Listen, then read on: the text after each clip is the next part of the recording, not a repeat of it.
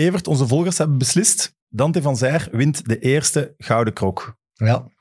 Ik heb het gevoel dat jij teleurgestelder bent dan Rob Schoofs zelf teleurgesteld is. ik ben teleurgesteld in de kijkers. Ik voel me geboycott door onze kijkers. Ik heb het gevoel dat die tegen mij hebben gestemd en daarom tegen Schoofs hebben gestemd. En dus voor Van Zijr. Anders kan ik het niet verklaren. Wow, dat vind ik kort door de bocht. Maar we hebben ook berichten gekregen dat we dringend onze ruzie moeten bijleggen en ons contract bij PlaySports verlengen. Maar ik wist niet dat wij ruzie hadden. Dus ik wil eigenlijk van deze gelegenheid gebruik maken om te zeggen merci voor een van de beste jaren van mijn leven en merci dat je in mijn team zit. Amai, dat is hier een mooi emo-moment om die aflevering te beginnen. Dat Voilà. vind ik zo. En insgelijks. Helemaal hetzelfde en ik wens u het allerbeste volgend jaar. Voilà, top. Voilà. Wat iets afgrijzelijks heb jij nu aan vandaag. Ik heb dat aangedaan om de gast van vandaag een beetje thuis te laten voelen. Man, man, man. Is het mooi, Wouter? Ik vind het fantastisch. Het doet mij denken aan het VRT-journaal. Klein beetje. Oké, en als het daar kan, kan het hier zeker. dat vind ik ook. Voilà. Eh, wij hebben cadeautjes. Een fles champagne. Ah, maar ik heb ook cadeautjes. Oké. Ehm, gaan jullie eerst of moet ik eerst? Nee, nee, doe, doe jij maar eerst. Dat van u gaat veel beter zijn, denk ik. Ja, dat weet ik niet, maar eh, het eindejaar komt eraan. En eh, Het is de laatste het is een aflevering. speciale aflevering. En het is cadeautjestijd. Dus ik dacht, ik zal mij van mijn beste zijde laten zien. Ook al heeft de club geen geld. We hebben wel cadeautjes. Dus ik heb eh, twee speciale cadeautjes meegebracht. eh, voor elk van jullie. Ik ga misschien Yes. beginnen met de jongste. Nu, nu ben ik benieuwd. nee, dat ben ik. ben de jongste. Zet jij de jongste? Kijk, mijn, dit altijd. mijn babyface, mijn babyface Ja. doet het alweer. Ja, maar dat is inderdaad... Evert die ziet er eh, jonger uit. Ja, Wouter, dank u. Maar jij ziet er intelligenter uit. Dus bij deze... Oh. Maar wat ik niet begrijp, dat is is dat schoon. Rob Schoofs... In wiens hoofd maakt Rob Schoofs nu een kans tegen Dante van Zijr om nu een prijs te winnen? Maar dat, dus- dat ontgaat De mij. Gouden Krok is de beste speler van de K12 over 2021. Dus van de kleine ploegen. Dat is Nee, toch geen nice. discussie? Eh, ik vind dat ook niet. Tenzij je zou zeggen dat Dante van Zijr daar niet bij hoort, omdat Union niet bij de K12 meer hoort. Dat hebben we ook als opmerking gekregen. Ach, het waren, het waren prachtige finalisten. Eh, ik weet niet wat jij hebt, maar ik, Maar ik moet eh, eerlijk zijn dat ik dit seizoen-. Ook genoten heb van Rob Schoofs. Voilà. Hij is Goeie goed. speler. Voor 5 Ja, miljoen is hem van u. welke heb jij? Schifo, Zetterberg, Basseggio, Ja, ik heb er twee. Praat, Tielemans, Den Donker. En ik heb nog eentje met, met echt de, de, de ploeg die ik echt als kind heb zien spelen met Nilis, Albert en de grijze. Oh la la la la. Nice. Moussoufa, Lukaku, Suarez. Deze heb ik al gezien op Lukaku zijn story. Super hard, merci. wel goed. Ik had gevraagd aan de club om er te geven die we mochten weggeven. Maar we krijgen ze gewoon zelf. Nog Dat beter. is nog mooier. Ja, tuurlijk. Ik ga wel eens sturen of we dat toch nog mogen weggeven. Mit Mit, de voetbalpodcast van Friends of Sports en Play Sports. Welkom bij Midmid, de wekelijkse voetbalpodcast van Friends of Sports. Ook te bekijken op het fantastische Play Sports en op YouTube. Welkom ook aan onze special guest van deze week. Ik ging net aan mijn intro beginnen. Nee, is geen probleem. Eh, zowel zijn vrouw Katrien van Eijlen als een van zijn venoten Thomas van de Spiegel wonnen al eens de slimste mens ter wereld. Hij hield het zelf slechts vier afleveringen vol. Hij is de oprichter van Woestijnvis, de eigenaar van Flanders Classics, de voorzitter van RSC Anderlecht en hij ziet mijn eigen vriendin vaker dan ik ze zelf zie. Welkom, Wouter van den Houten.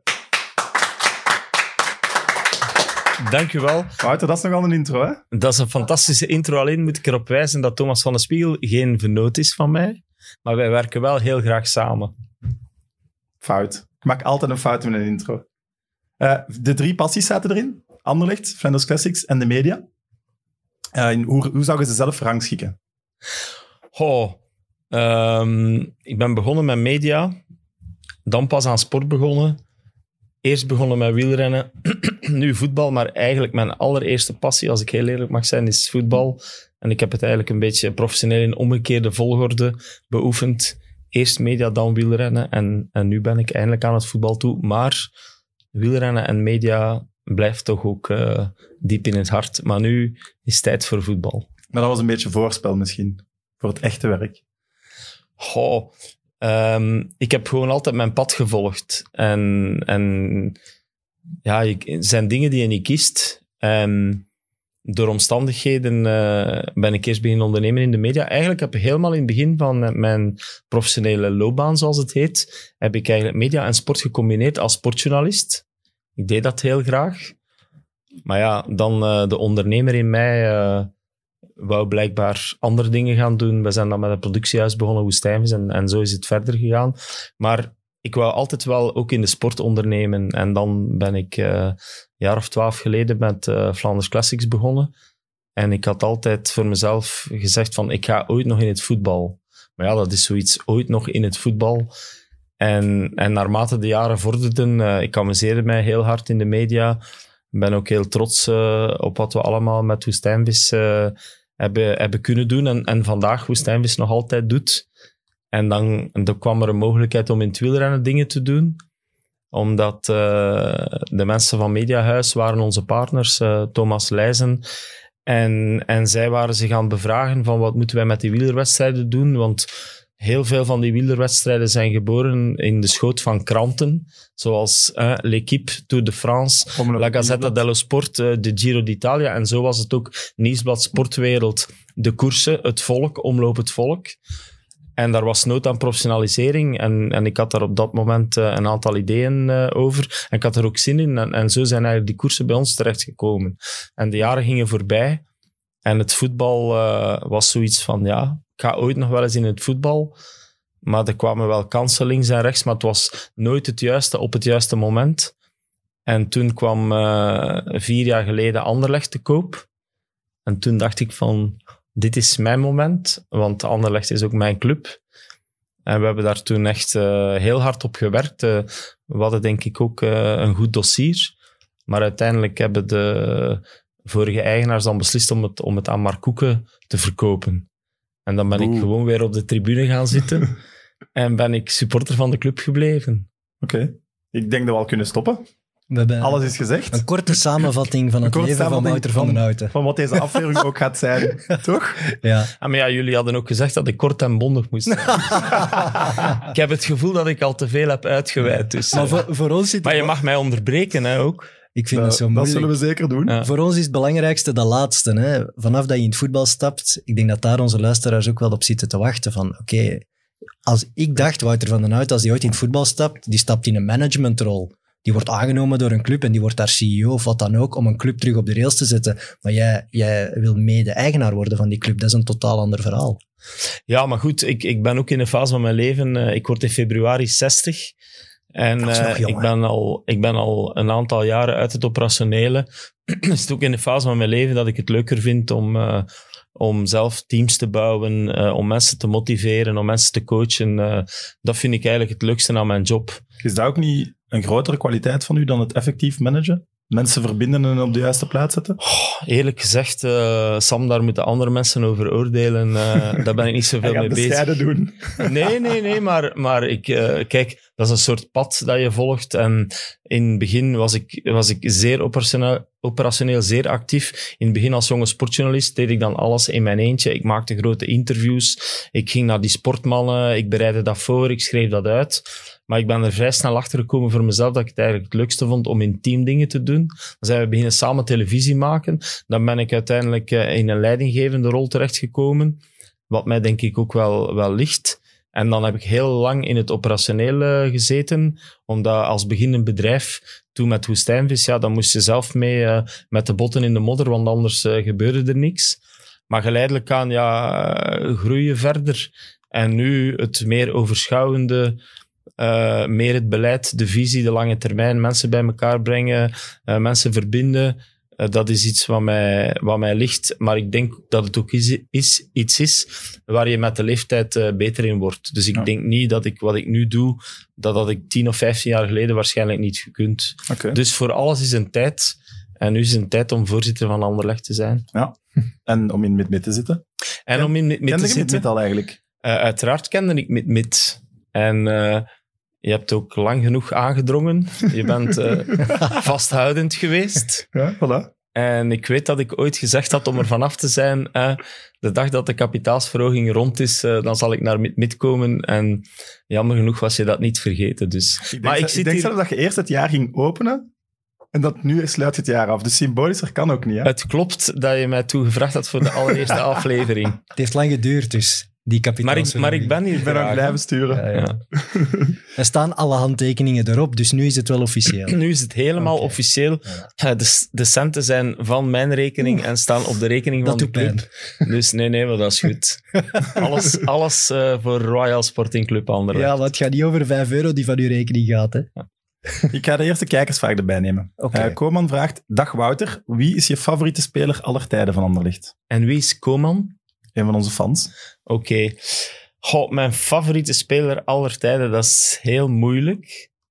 Maar ik zou dan toch gaan voor Frankie Verkuiteren. Oké. Omdat ik ben, zoals Evert daarnet, eh, toen je jou hoorde over Nilis en de Grijzen en zo, mijn, mijn eerste periode was, eh, ik ben al ietsje ouder, mijn eerste periode was ja, begin jaren 70. En toen heb ik het echt beleefd. eh, toen kwam er een enorme goede ploeg, mid jaren 70. Ik was dan 13, 14 jaar. Toen heeft Anderlecht ook zijn eerste Europabeker eh, gewonnen Het op de beste. Anderlicht ooit misschien. Het best... mm, Nee? Er zijn verschillende goede resultaten geweest. misschien wel. Hè? En toen was het Ja. met, eh, met eh, Robbie Rensenbrink, Ja. slangenmens, fantastische speler. En toen had je een heel nieuwe jonge generatie, Ludo Koek, Swat van der Elst, jammer genoeg al overleden, alle twee. Hm. En dan Frankie Verkuiteren. En eh, ik was enorm geïntrigeerd door, eh, door de jonge Frankie Verkuiteren. En dan later ehm, hebben wij elkaar leren kennen, omdat toen hij stopte met eh, voetballen, begon ik net bij Filmnet, wat nu eigenlijk eh, de, de lange, lange voorloper van Play Sports. Dat was het begin van PayTV. En, en dat bestond al één jaar bij Canal Plus in Wallonië. En zij werkte met een eh, co-commentator. En dan hebben wij dat ook... ik vond dat eigenlijk een leuk idee. En dat hebben wij toen... dat dus niet uitgevonden. Nee, nee, nee, nee. Gepikt. Maar goed pikken is ook, Ja, is ook goed. Goed pikken is beter dan zelf eh Goh, maar dat laat ik in het midden. Maar in elk geval, ik heb dat, is ik heb dat als eerste in Vlaanderen geïntroduceerd en ik vond dat ook altijd heel leuk. En, en ik kwam toen uit bij Frankie Verkuiteren en we hebben eigenlijk vijf jaar lang eh, samen commentaar gegeven, eh, samen naar wedstrijden gegaan, samen naar trainingen gegaan, nog twee weken samen naar, eh, naar het WK Oh, in Amerika gegaan. Dus dat schept een band. En vooral, ik heb van hem ongelooflijk veel geleerd over voetbal. Ja. Want ja, ik was zelf ook... Ik heb zelf op een bescheiden niveau gevoetbald. Ik was sportjournalist. En ik dacht ook dat ik wel iets kende van voetbal. En tot ik naast iemand eh, kwam die er echt... eh, en ik heb daar zoveel van geleerd. En ik vond dat ook heel leuk, want ik kon mij concentreren op het hoofdcommentaar en iemand ernaast hebben zitten die er veel meer van kent van jou. En dat, dat gaf mij eigenlijk rust. Ideale combinatie ook. Hij heeft mij ook naar voetbal leren kijken, dus... eh, Ja, Voilà. als een, een, Ik wou dat ik ook een voetbalkenner als. Oh man, dat was, dat was een te gemakkelijke voorzet. Ja, dat is hier anderlicht onder elkaar. Hè. Ik word hier gewoon vastgezet van in het begin. Maar ik moet eerlijk zijn, ik heb ook de gouden periode... Ik ga jou nou even jaloers maken, eh, Evert. Ik heb de gouden periode van KV Mechelen meegemaakt. Ik weet dat. En van op de eerste rij, wij, samen met Mark Uitroeven, wij waren toen jonge sportjournalisten. We hebben nog mee met die, met die spelers gefeest in Mechelen. En ik heb de halve finale van de Europabeker in Bergamo. Want ik was toen eh, in Italië voor interviews. Ik had toen een serie interviews in aanloop van het EK 88, wat toen door Nederland is gewonnen. Herinner u de fantastische goal van Marco van Basten? En ik had toen vier interviews in Italië. Michael Laudrup, die speelde toen bij Juventus. Eh, Ruud Gullit, Marco van Basten. En ehm, Preben Elkjaar Larsen, die kwam van Lokeren en speelde bij Verona. Dus ik was daar dan in de buurt en Mechelen speelde halve finale op Atalanta Bergamo. Een van de En ik ben- belangrijkste matchen Ja. uit onze geschiedenis. Wel, die heb ik live meegemaakt, om Ja. jou toch even jaloers maar te ik maken. weet dat, want ik heb al dat, al dat archief opgezocht en je hebt nog een legendarisch interview met Marco van Basten afgenomen. Ik heb dat teruggevonden. Dat is echt wel iets om terug te zien. Dat Daar is fier grappig. op, hè? Ja? Wat? Daar, daar heb je mij al meermaals over verteld. Over Van Basten? Met Mark Ja. van Basten. Ik heb Was er niet ik iets speciaals dat hij af had gezegd? Of? Maar ik heb in totaal, denk ik... ehm, hij zat toen in het Huis van Wantrouwen. Eh, kort, dat was superleuk. Maar, eh, want toen was hij al een wereldster. Maar ik heb hem, denk ik, in totaal drie keer... Drie grote interviews gemaakt. En ik heb het geluk gehad toen ik... eh, dat ik de eerste buitenlandse journalist was die een langer interview met hem had. En toen speelde hij nog bij Ajax als 22-jarige. En ja, Humo, dat was toen via Jan Mulder. En dat was toen zo van, ah, een Belg die naar Nederland komt om... eh, en die was dat niet vergeten en die had aan het einde van het interview gezegd van, kijk, eh, ik ga naar Italië. Eh, als je ooit zin hebt om, om mij te komen interviewen, ik ga je het nummer van mijn vader geven. Andere tijden wel. Ja, dat was een heel andere Ja. periode. En die heeft toen het interview van zijn vader gegeven. Ja, en dat was die bij Milan. Dat was natuurlijk onmiddellijk een wereldster. En ik weet nog goed, toen belde ik die vader in de aanloop eh, van dat EK. Ja, en die vader die, die wimpelde mij af. Ja. Want die dacht, ja, nog zo één. En dan heb ik echt aangedrongen. En dan heeft hij met zijn zoon eh, gebeld. En dan zei zijn zoon eh, inderdaad... Die mag komen. Die mag komen. Ja, zalig. En ik heb hem ooit helpen ontsnappen uit het afzonderingsoord in Rome. en we zijn toen de avond voor de match, zij gingen spelen, ik ben het kwijt, was nu Lazio Roma of AS Roma. En ik zat in hetzelfde hotel, omdat ik daar eh, Gullit kon interviewen. En, en wij zijn dan samen op stap gegaan in Rome. Maar niet te laat en geen alcohol gedronken. Dat gelooft niemand. Nee, maar dat moet ook niet. Oké, maar ook daar de aanhouder wint. Amai. De aanhouder wint absoluut, ja. Hoe kwamen we daarbij? Ah ja, zijn favoriete speler. Ja, ik, allee, ik denk echt dat van de beginjaren van de media nu ook al alles behandeld is, maar ik ga terug naar Anderlecht. Tegenover mij moet een tevreden voorzitter zitten. Sinds, ik heb het opgezocht, sinds de nederlaag tegen Genk eind augustus nog maar één keer verloren. Goh, tevreden. ehm, Nee? Alles kan beter, hè. Dus eh, Mooi. Ja. nee, wij, En we gaan weer naar de media. inderdaad, ja. Nee, maar eh, laten we zeggen dat, dat ik vind dat...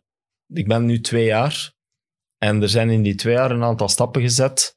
Dat waren ook echt broodnodige stappen, want eh, toen ik eraan kwam, eh, ehm, heb ik daar toch een club aangetroffen die niet, eh, laten we zeggen, in, in zeer goede gezondheid was. Er waren zware financiële problemen. Er was vooral geen vertrouwen aan de top. Aandeelhouders kwamen niet met elkaar overeen. Ehm, en er was vooral, ehm, ik denk dat Anderlecht, waar, waar ik het meeste heb gemerkt, dat is dat, dat Anderlecht die cultuur van winnen kwijt was.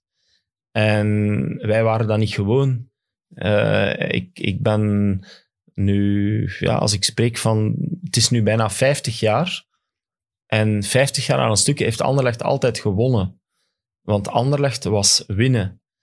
En wij hebben ook eh, in de voorbije 20 jaar heel vaak matchen gewonnen waar wij niet goed waren, eh, waar wij het eigenlijk niet verdienden. En toch wonnen wij. En dat was iets vanzelfsprekend geworden. Ik herinner mij nog ooit een, een interview een, aantal jaren geleden. eh, een, een interview in de krant met eh, Van Olsbeek en Mannaert. En, en Brugge was toen echt al aan het komen. En Mannaert eh, en Van Olsbeek deed zo'n beetje smalend tegen. het ging dan over, ja, wat is een grote club en zo. En Van Olsbeek deed dan een beetje smalend tegen Mannaert. Ja, een grote club, dat is een club die prijzen wint. Win eerst eens een prijs. Hm. Maar Brugge heeft sindsdien wel eh, een aantal prijzen gewonnen. En wij hebben jammer genoeg eh, weinig prijzen gewonnen de laatste jaren. En, en wij zijn beginnen verliezen en wij kunnen dat niet. En dat was zo... Wij, weten niet hoe, wij wisten niet of wij weten niet hoe dat we daar moeten mee omgaan. Ja. En ik denk dat beetje bij beetje die cultuur van winnen daar terug wordt ingeslepen. En uiteraard ben ik, eh, ben ik heel blij met, ehm, laten zeggen, eh, wat we de laatste maand hebben laten zien. Want er zit nog een zekere constante in. En uiteraard ben ik eh, heel blij met de 0-7 eh, van op Beerschot. Je kunt het, het jaar op geen mooiere manier afsluiten, maar anderzijds, we zijn toch op een, we waren wel zelf goed, maar we zijn ook op een heel zwak Beerschot gestuit. Eh, alles zat ook mee. Je komt, Ja, maar dat zeggen naast ook, maar, ja, maar je goed. komt toch wel niet in de Ja, problemen. maar- Gisteren was, allee, tegen was misschien een uitzondering, want dat De- was wel... Dat wou ik... Maar ik denk dat we nu moeten vooral eh, rustig blijven, nuchter blijven, doorwerken. Man, dan heb ik een fantastische vraag. En Als voorzitter, maar ook als fan. Gelooft je in de titel? uiteraard geloof ik in de titel. Voilà. En in de dubbel? Eh, uiteraard geloof ik in de dubbel. Maar bedoel je de dubbel dit seizoen en de titel dit seizoen? Of zijn we in het algemeen aan het spreken? Dit seizoen. Maar nu liggen, de weg ligt open, hè, met alle respect. Als het, het kan sneller gaan voor Anderlecht, namelijk dit seizoen al. Dat kan toch? Ja, maar de weg ligt open is wel... Allee, Ja, je hebt toch maar wel de weg naar geluk. boven ligt open en de weg naar beneden ligt ook open. Dus allee, ik denk dat we dat moeten relativeren. Eh, een maand geleden, eh, als ik de kranten eh, en de media mocht geloven, eh, zaten we in een diepe crisis. En nu zijn we kandidaat kampioen. Eh, laten we zeggen ook wel dat zo, het... Wat? Was misschien ook wel zo, een maand geleden. Kijk, we moeten... Anderlecht heeft nood aan prijzen. Anderlecht moet opnieuw een beker winnen. Anderlecht moet opnieuw kampioen worden. En uiteraard liefst zo snel mogelijk, maar dat is iets dat je niet kunt bestellen. Nee. En eh, Ik, Ik, heb andere dingen gelezen. dat je dat wel kunt bestellen. En waar kun je dat dan bestellen? Dat wil ik wel graag eens weten, even. Bij de Als je mij keukens daar waar Mechelen kunt iets koopt. geven, eh, Ja, ik, ik zit Ja. in een slechte positie om daar moppen over Ja. te maken. We zitten Ja. in hetzelfde bad. Ja. Maar eh, ik zou het eh, toch liever op eigen kracht afdwingen. Dat Dus, snap eh, ik volledig. Maar is dat voor u dan belangrijker dan jeugd in de eerste ploeg te krijgen? Eerste prijzen pakken terug en dan jeugd? Of Maar, maar het, gaat, het gaat over een balans. En ehm, we hebben eh, gisteren eh, stonden er drie ehm, jeugdspelers eh, op het veld. Jari Verscharen, Francis Amuzu, Anwar El Hadj. Ehm, Oké, twee zijn ingevallen. we, hebben, we, hebben, we hadden Hannes Delcroix, die vast in de ploeg stond, die jammer genoeg is uitgevallen. Dus, maar dat is een beetje een kwestie van balans. En het was heel duidelijk vorig seizoen dat we toch een stuk maturiteit eh, tekort kwamen. We hebben, eh, we hebben heel hard gewerkt met de scouting op stabiliteit en continuïteit. Want we wilden ook voor een stuk... eh, we, we, hingen ook veel te veel af van huurspelers. En, en we hebben gezegd van kijk, er, er is nood aan een aantal vaste pionnen. Eh, spelers met toch al enige ervaring die het as van de ploeg kunnen vormen. En, en daar heeft de scouting, met die briefing is de scouting eh, aan de slag gegaan. En ik denk dat je dat ook merkt als je nu ziet de centrale as. eh, Hoed, van Cullen, Krombrugge, Olsen. Hoed, Cullen, Olsen. Dat is, dat is stabiliteit, dat is maturiteit. En daar moeten de jongere spelers eh, rondzwerven. En voor de rest, eh, ehm, uiteraard had ik gehoopt dat El Hadj, dat Anouar nog een... eh, na, na zijn fantastische vorige seizoen, dat hij nu al een stap verder ging gestaan hebben, maar een... Dat is risico van de carrière- jeugd ook maar een natuurlijk. carrière van een jonge speler, dat, dat gaat nooit in, in één grote stijgende lijn. Kijk, Jari, Jari komt nu weer helemaal boven water. Eh, dat is ook een zoektocht geweest. Er zijn een aantal blessures geweest. Dat, dat kun je niet bestellen. Maar het allerbelangrijkste is dat wij willen een, een, een goede, stabiele omgeving hebben met, met de juiste mix tussen maturiteit en, en jeugd. Hm. Maar wij zullen meer dan ooit eh, inzetten op neerpeden.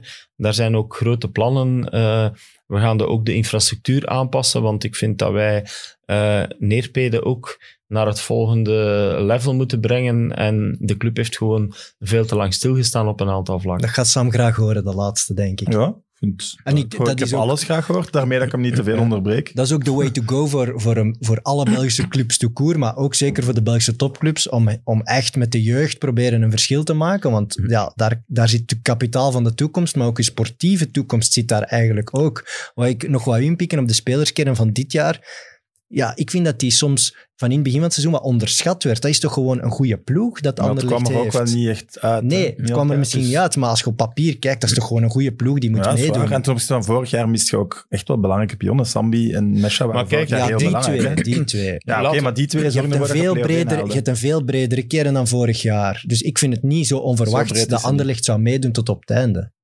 Vind ik. Als je de namen leest, hè, het is toch een- gewoon een goede En ploeg. dat de rest niet goed is. Hè? Genk, Standaard, Gent. Ja, maar dan nog. Dan nog vind ik, alleen, alleen nog maar vooraan zijt je toch veel breder dan vorig jaar. Ja, maar goed. Maar nog altijd niet breed. Je Hè? mag toch niet vergeten, eh, vorig seizoen hebben we gezegd van we willen top 4 halen.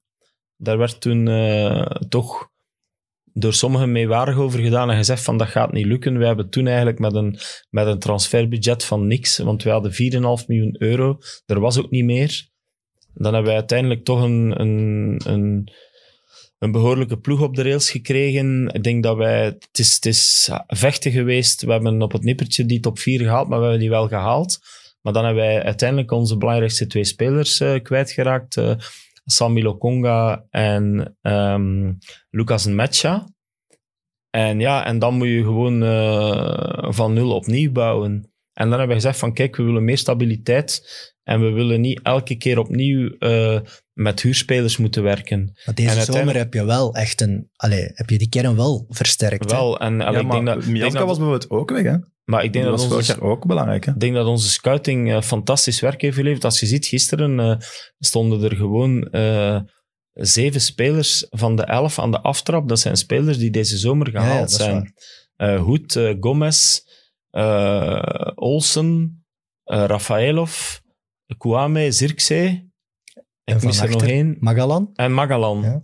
En, en uiteindelijk, eh, en Cullen, die hebben het seizoen daarvoor gehaald.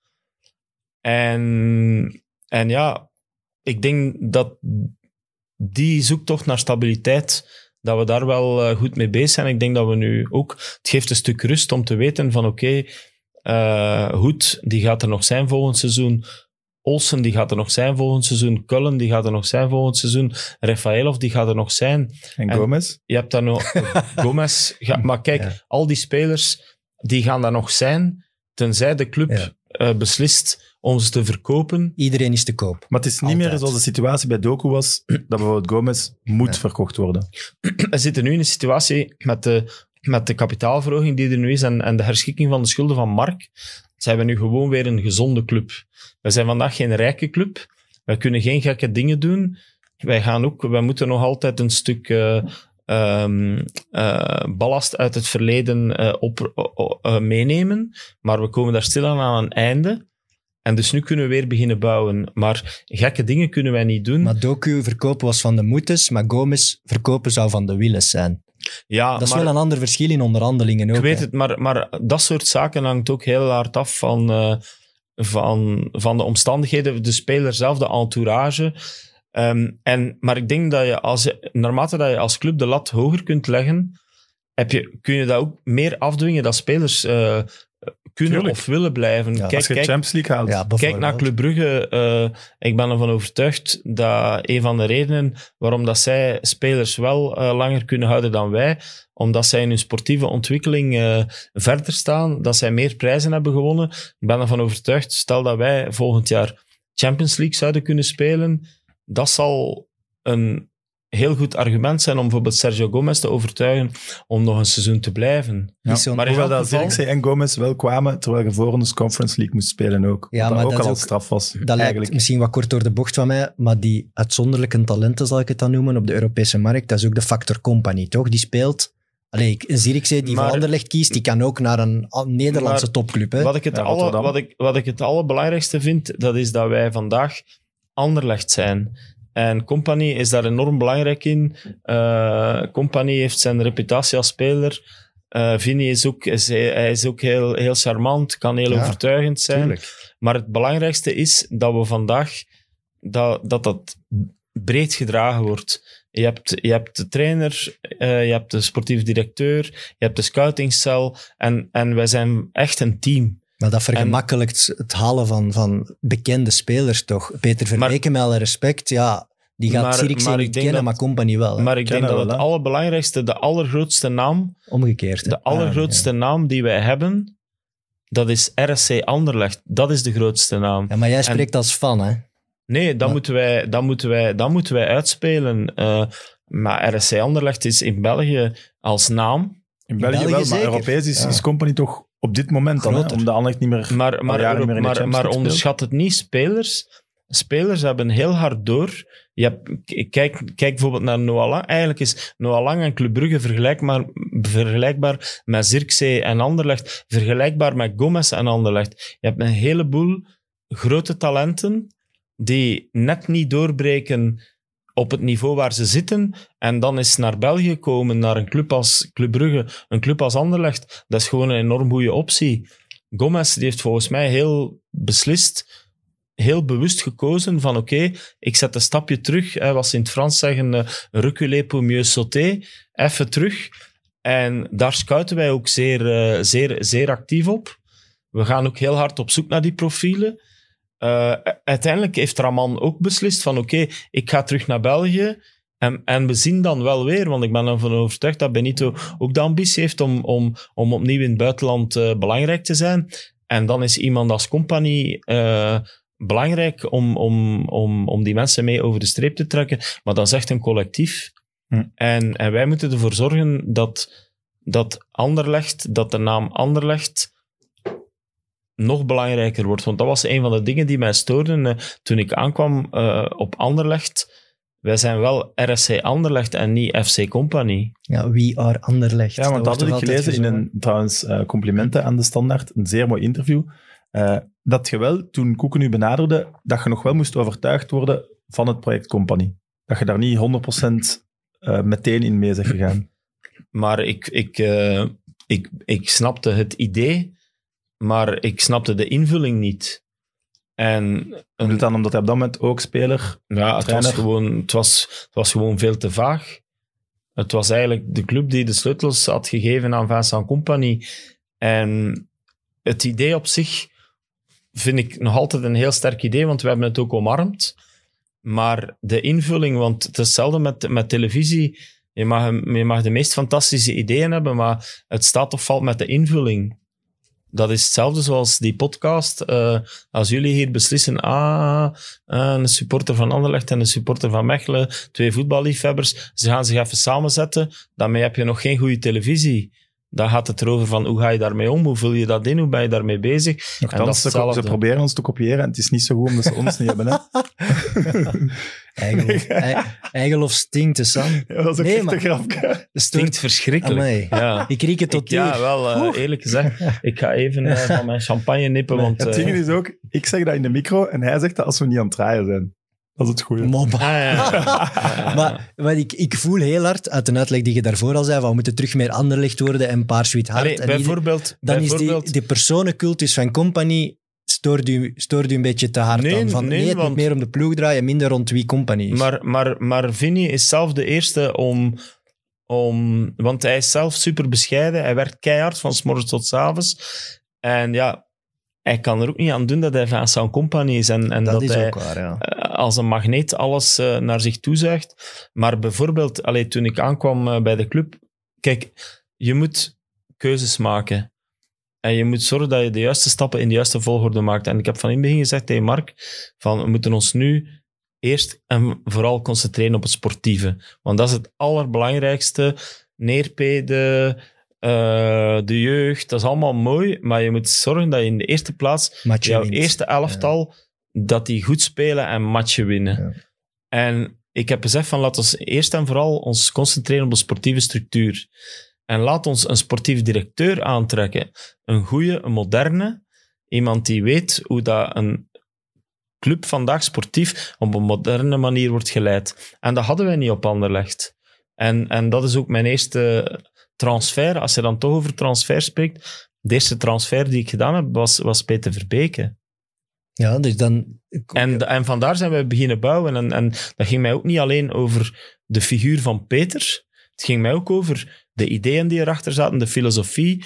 En wij zaten eh, qua, qua hoe willen we een club gaan leiden, hoe, hoe willen we een club sportief aansturen, zaten wij gewoon eh 100% op dezelfde golflengte. ergens- Met als enig verschil Ja. dat hij de professional is, dat hij daar gepokt en gemazeld is. En, en die rolverdeling was van in het begin eh, heel duidelijk. Ergens heb je hem dan wel die sleutels terug afgenomen. Hè? Want met Michael Verschuren en zo, ja, die hadden heel hard alles op compagnie gezet. En hij besliste waarschijnlijk heel veel, ook transfers en zo. En jij hebt gezegd, nee, nee, wacht. We gaan iemand boven u zetten. Maar dat gaat niet. Ik, ik- eerlijk gezegd, eh, Evert, ik ben, niet zo, ik ben niet zo hiërarchisch. Ik geloof daar niet in hiërarchie. Ik, ik, ik denk dat het belangrijkste is dat je een team bouwt en dat iedereen zijn, zijn inbreng kan hebben. En dat iedereen en, en dat je samen dingen doet. En ik geloof niet in ene man die alles beslist. En ik geloof ook niet in of dat dan nu de trainer is of een sportieve directeur of de voorzitter. Maar je gelooft Dat- er wel in dat Peter Verbeke beter is dan degene die ervoor zat.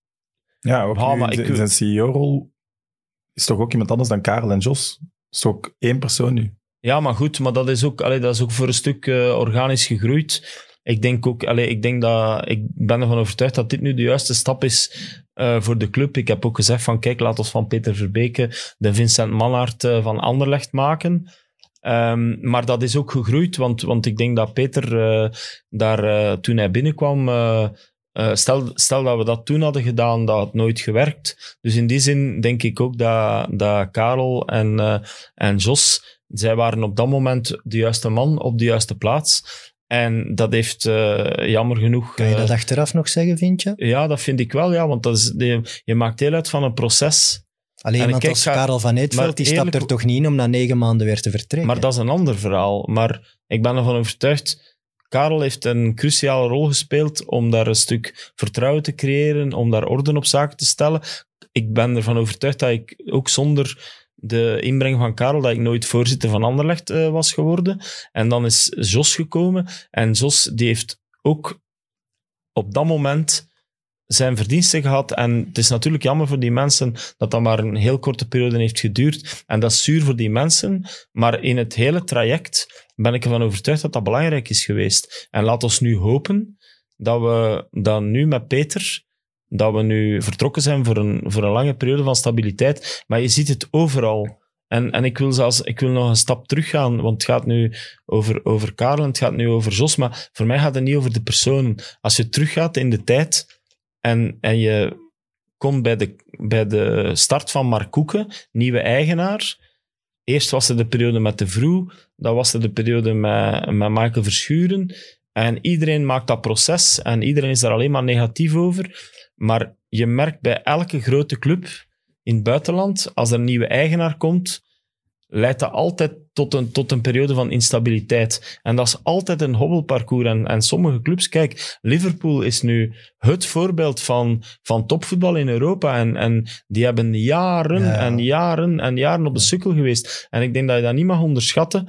Anderlecht komt uit een sta- stabiele periode van 40 jaar. 40 jaar de familie van de Stok. Eerst de vader met, met Michel Verschuren, dan de zoon met Herman van Olsbeek.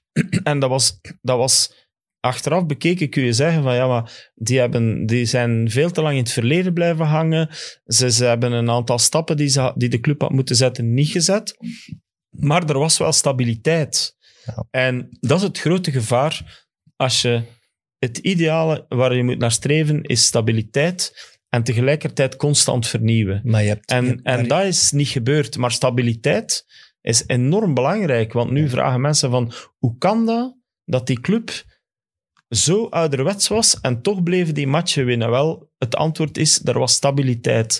En dan is er een nieuwe eigenaar gekomen en die stabiliteit is weggevallen.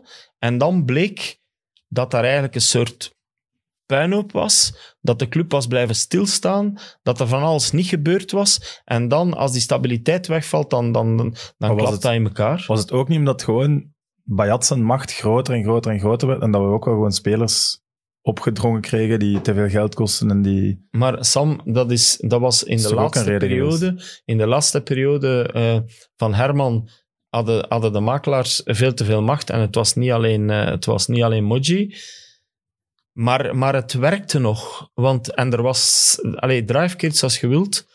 En ik snap ook dat, dat eh, Herman en Roger terecht zeggen die van ja, maar wij, wel, we hebben wel één titel gewonnen om de twee jaar. En zorgen jullie nu ook maar eens dat je één titel wint om de twee jaar? Wel, dat is de challenge. Hm. Daar gaan we voor. Maar je, je, je verwijt Koeken dan niks persoonlijk, dat het in het begin een beetje een duiventiel was en dat, dat de organisatie niet goed werkte, want je steekt het eigenlijk op het proces van een overname. Dat is misschien toch te gemakkelijk. Maar, maar Nee. voor alle duidelijkheid, eh, ik heb weinig talent om mensen dingen te verwijten. En twee, ik ben iemand, als ik mijn analyse maak, dan bespreek je dat met die mensen liever rechtstreeks dan, dan, dan dat aan, aan publiek te doen. Wat, wat schiet ik daarmee op? Ik stel alleen vast, kijk, gisteren eh, eh, was... ehm, eh, maandagavond was, was Mark op Beerschot. Ik wist niet dat hij kwam. En, en wij komen elkaar tegen eh, in de rust, samen met zijn dochter. Ah, even babbelen. En we gaan mee naar de bestuurskamer en we zijn daar aan babbelen.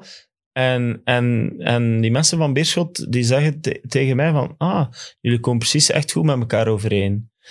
Ja, dat is zo. Wij zijn naar elkaar toegegroeid. Ik weet nog goed toen Maar jullie mij- hebben elkaar ook nodig. Hè? Lijkt me logisch dat jullie ook wel ergens... Ja, maar, maar, maar je moet het wel doen, ik denk hè? dat je, ik denk dat je één het toch ding... wel doen, Koeken. Ik denk dat je één ding, eh, één ding niet onderschat, eh, Evert. Dat je één ding onderschat. Dat is hoe dynamiek tussen mensen kan lopen.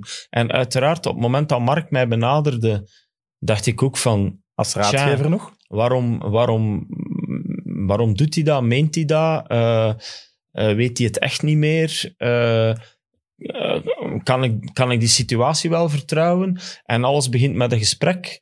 En in dat allereerste gesprek was eigenlijk een heel, een heel goed gesprek, waarin, waarin ik eigenlijk heel kritisch ben geweest. En waarin Mark die kritiek volledig nam.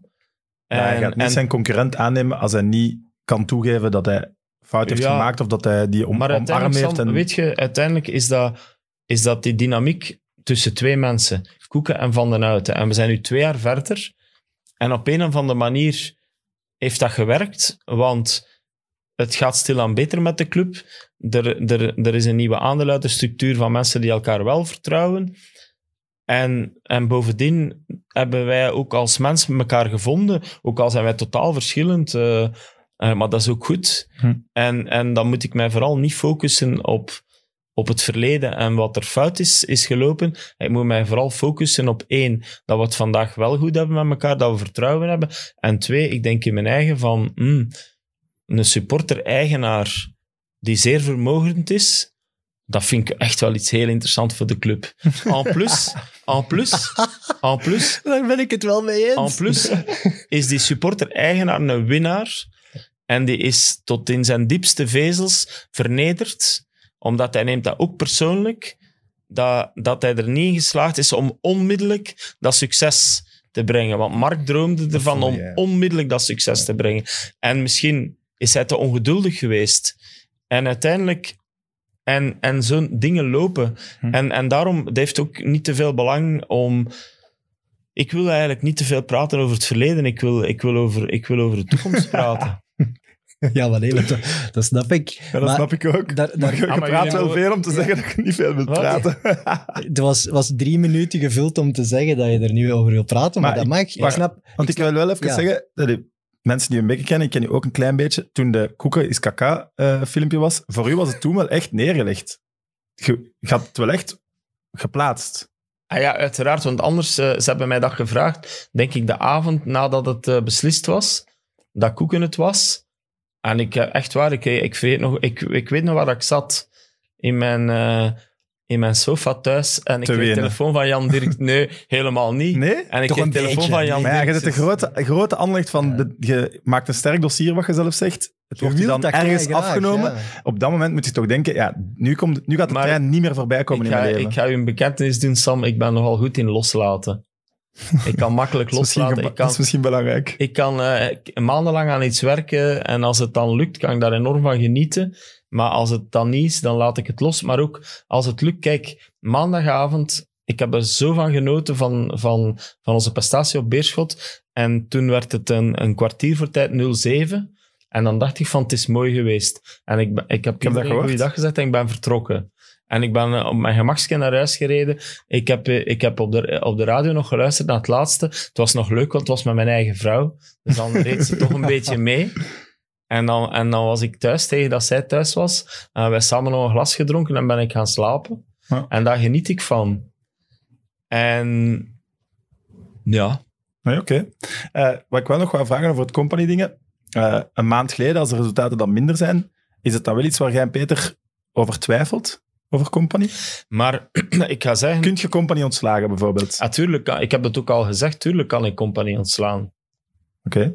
Ja, ik bedoel, ik heb... eh, Ja, zijn Frankie Verkouteren is ook eh, ontslagen geweest. Dat was ook een icoon. Eerst en vooral, eh, in de eerste plaats is, is dan de sportief directeur eh, om, eh, en nu CEO. Nu is het in dezelfde persoon. En, en wij moeten daar samen overleggen. En, en uiteindelijk, ja, de bevoegdheid van het aanstellen eh, en, het, en het afscheid nemen van een trainer, ja, die ligt bij ons. Maar die vraag is... eh, die, die is, kijk, stellen wij company in vraag? Uiteraard stellen wij company in vraag. Maar stel ik Peter Verbeken in vraag? Uiteraard stel ik Peter Verbeken in vraag. Stel ik mezelf in vraag elke dag? Dat vind ik juist het leuke aan, aan zo'n aan zo'n groepsproces. Ja. En natuurlijk gaat dat, gaat dat niet over rozen. En, en laten we zeggen dat we eh, eh, vlak voor, de, voor onze goede periode, die nu toch al een aantal weken duurt, hebben we wel, allee, zijn we wel door een periode van twijfel gegaan. En, en het was overduidelijk van, ja, wij moeten resultaten halen. En, en ik heb altijd gezegd van ja, het, het meest fantastische voor de club zou zijn dat we succes hebben met Vincent. Want anders had ik dat project ook nooit omarmd. En, en, en, en, en Vincent is iemand met ongelooflijke kwaliteiten, met een enorme drive, een icoon van de club. Stel dat dat eh, lukt, hoe mooi zou dat zijn? En dat zou begin je ook, zijn. dat begin je nu ook te voelen, maar dat betekent, dat betekent daarom niet dat je daar niet kritisch eh, mag mee omgaan.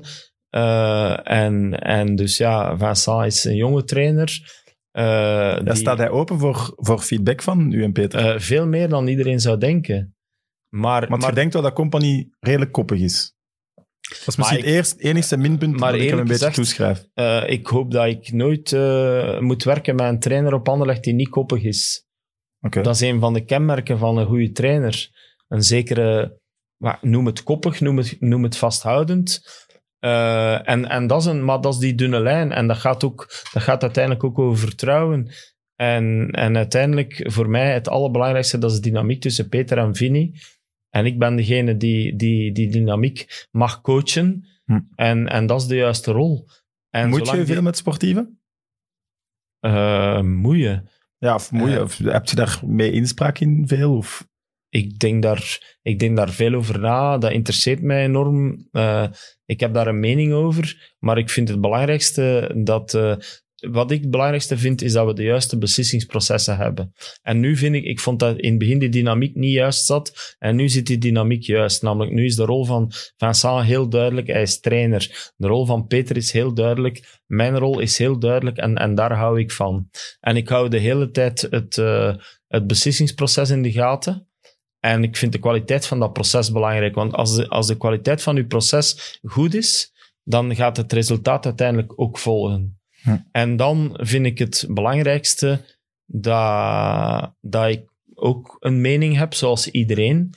En dan zal ik die mening eh, ook geven.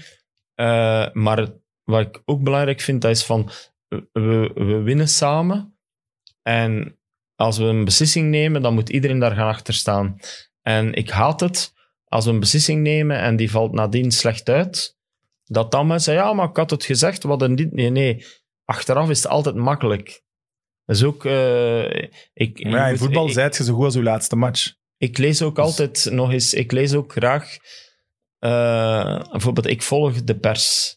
Ik, dat interesseert mij, ik vind dat boeiend. Ik wil weten wat er leeft, ik wil weten wat jullie allemaal zeggen en schrijven. Analyses achteraf. En die ik, ik vind niks leuker dan al die dingen later eens opnieuw te lezen. en eh, ja, dat is zo grappig. Ja. Er hangt nog altijd in, in, de, in het bureau van Peter Verbeke, hangt nog altijd, maar dat is al van vorig jaar, eh, een artikel en daar stond Anderlecht mag play-off 1 nu al vergeten. Ah. en zo, ja, en, en dat, dat is ook, dat hoort er ook bij. Dat hoort er ook Nu- nu sowieso is het- bij. Hè? Een maand geleden was het eh, diepe crisis en nu zijn we kandidaat kampioen. Hallo. Ja, maar ja, zo werkt voetbal. Ja. Dat weet jij toch ook? ja. ik wou Heb dat- je dat vroeger zelf nooit gedaan? Bij eh, supersport Ik en ben, dat niet soort dingen? zo, ik ben niet zo... Maar ja, maar dan moet dat toch saai zijn geweest? Oh, maar mijn leven is niet saai hoor, Sam. Nee, nee. Ja, de maar verslaggeving. de verslaggeving leeft toch van de uitspraken. Tuurlijk. Wij zitten hier ook om af en toe iets te Allee, we roepen. zullen het dat zeggen. achteraf maar niet waar blijkt jullie roepen ook maar wat. En Ja, ik- gelukkig dat je dat op een charmante manier doet. Ik zeg erop en dat je Schoofs, daarmee ja. wegkomt. Voilà, Maar ja. Ja. Rob Schoofs moet mee ik naar toch Qatar, zeggen, maar vorige maand, mocht, of zes weken geleden, mocht ik toch zeggen dat ik Wesley Hoed teleurstellend vond. En dan kan ik nu ook zeggen, hij heeft zich volledig zich gepakt gepakt. en hij heeft jij, jij, speelt wa- zes jij was, weken jij, echt was de eerste, jij was de eerste, Sam, om, eh, om, om de transfer van Wesley Hoed eh, ongelooflijk toe te juichen. 100% van Zirkzee en Gomez ook. Dus ja, op dat moment, en eerlijk gezegd, ik vond op dat moment, eh, op het moment dat je die uitspraak deed toen, hoe lang, een maand geleden of zo, dan Vijf, dacht ik van, hij is niet goed aan het opletten, want, eh want Hoed is echt wel aan het komen. Ja. Dus je hebt die uitspraak eigenlijk gedaan op het moment, je had niet door dat Hoed echt aan het komen was. En je hebt gewoon, je hebt gewoon gereageerd Maar als een nee. ordinaire supporter Ja. die gefrustreerd Dat was. heeft hij toen ook gezegd. Ordinair is dat het ook juiste gezegd, woord. voilà. Ordinair, dat klopt supporter. Ja, maar en, en ja, ik moet als voorzitter Jij moet kalm blijven. proberen dan, om Ja. mijn supportershart, dat ik wel degelijk heb, maar ik laat dat thuis. Ja. En daarom dat ik ook, weet je, ik vond dat voor mezelf heel leuk, dat ik maandagavond een kwartier voor tijd tegen iedereen kan zeggen van jongens, geniet er nu verder van. En ga jullie maar naar de kleedkamer, bouw een feestje, maar ik, ik rij rustig naar huis. En dan geef je ook een signaal aan de mensen. Want nu kan ik, onder, nu kan ik zeggen, jongens, maar, maar we zijn nog maar begonnen. Hè? Dus we gaan de lat, de ligt nu al hoog, maar die moet nog hoger en nog hoger. Voilà. Over, over Peter Verbeke nog een kleine vraag. Je zei, ik wil heel veel in team werken en heel veel goede mensen aanwerven, maar er is wel een machtsconcentratie bij hem nu. Door het nieuwe organigram. Hij is en sportief directeur en CEO. Hij is wel heel belangrijk. Uh, maar uiteraard is, is Peter uh, heel, heel belangrijk voor de club. Maar het belangrijkste is dat, dat we in team werken. En Peter is bij uitstek iemand die heel graag in team werkt. Dus dat is ook een van de redenen waarom ik hem uh, die verantwoordelijkheid heb gegeven. En ik ben ervan overtuigd dat hij door die nieuwe rol, uh, dat hij als professional en als persoon daar ook nog verder in gaat groeien.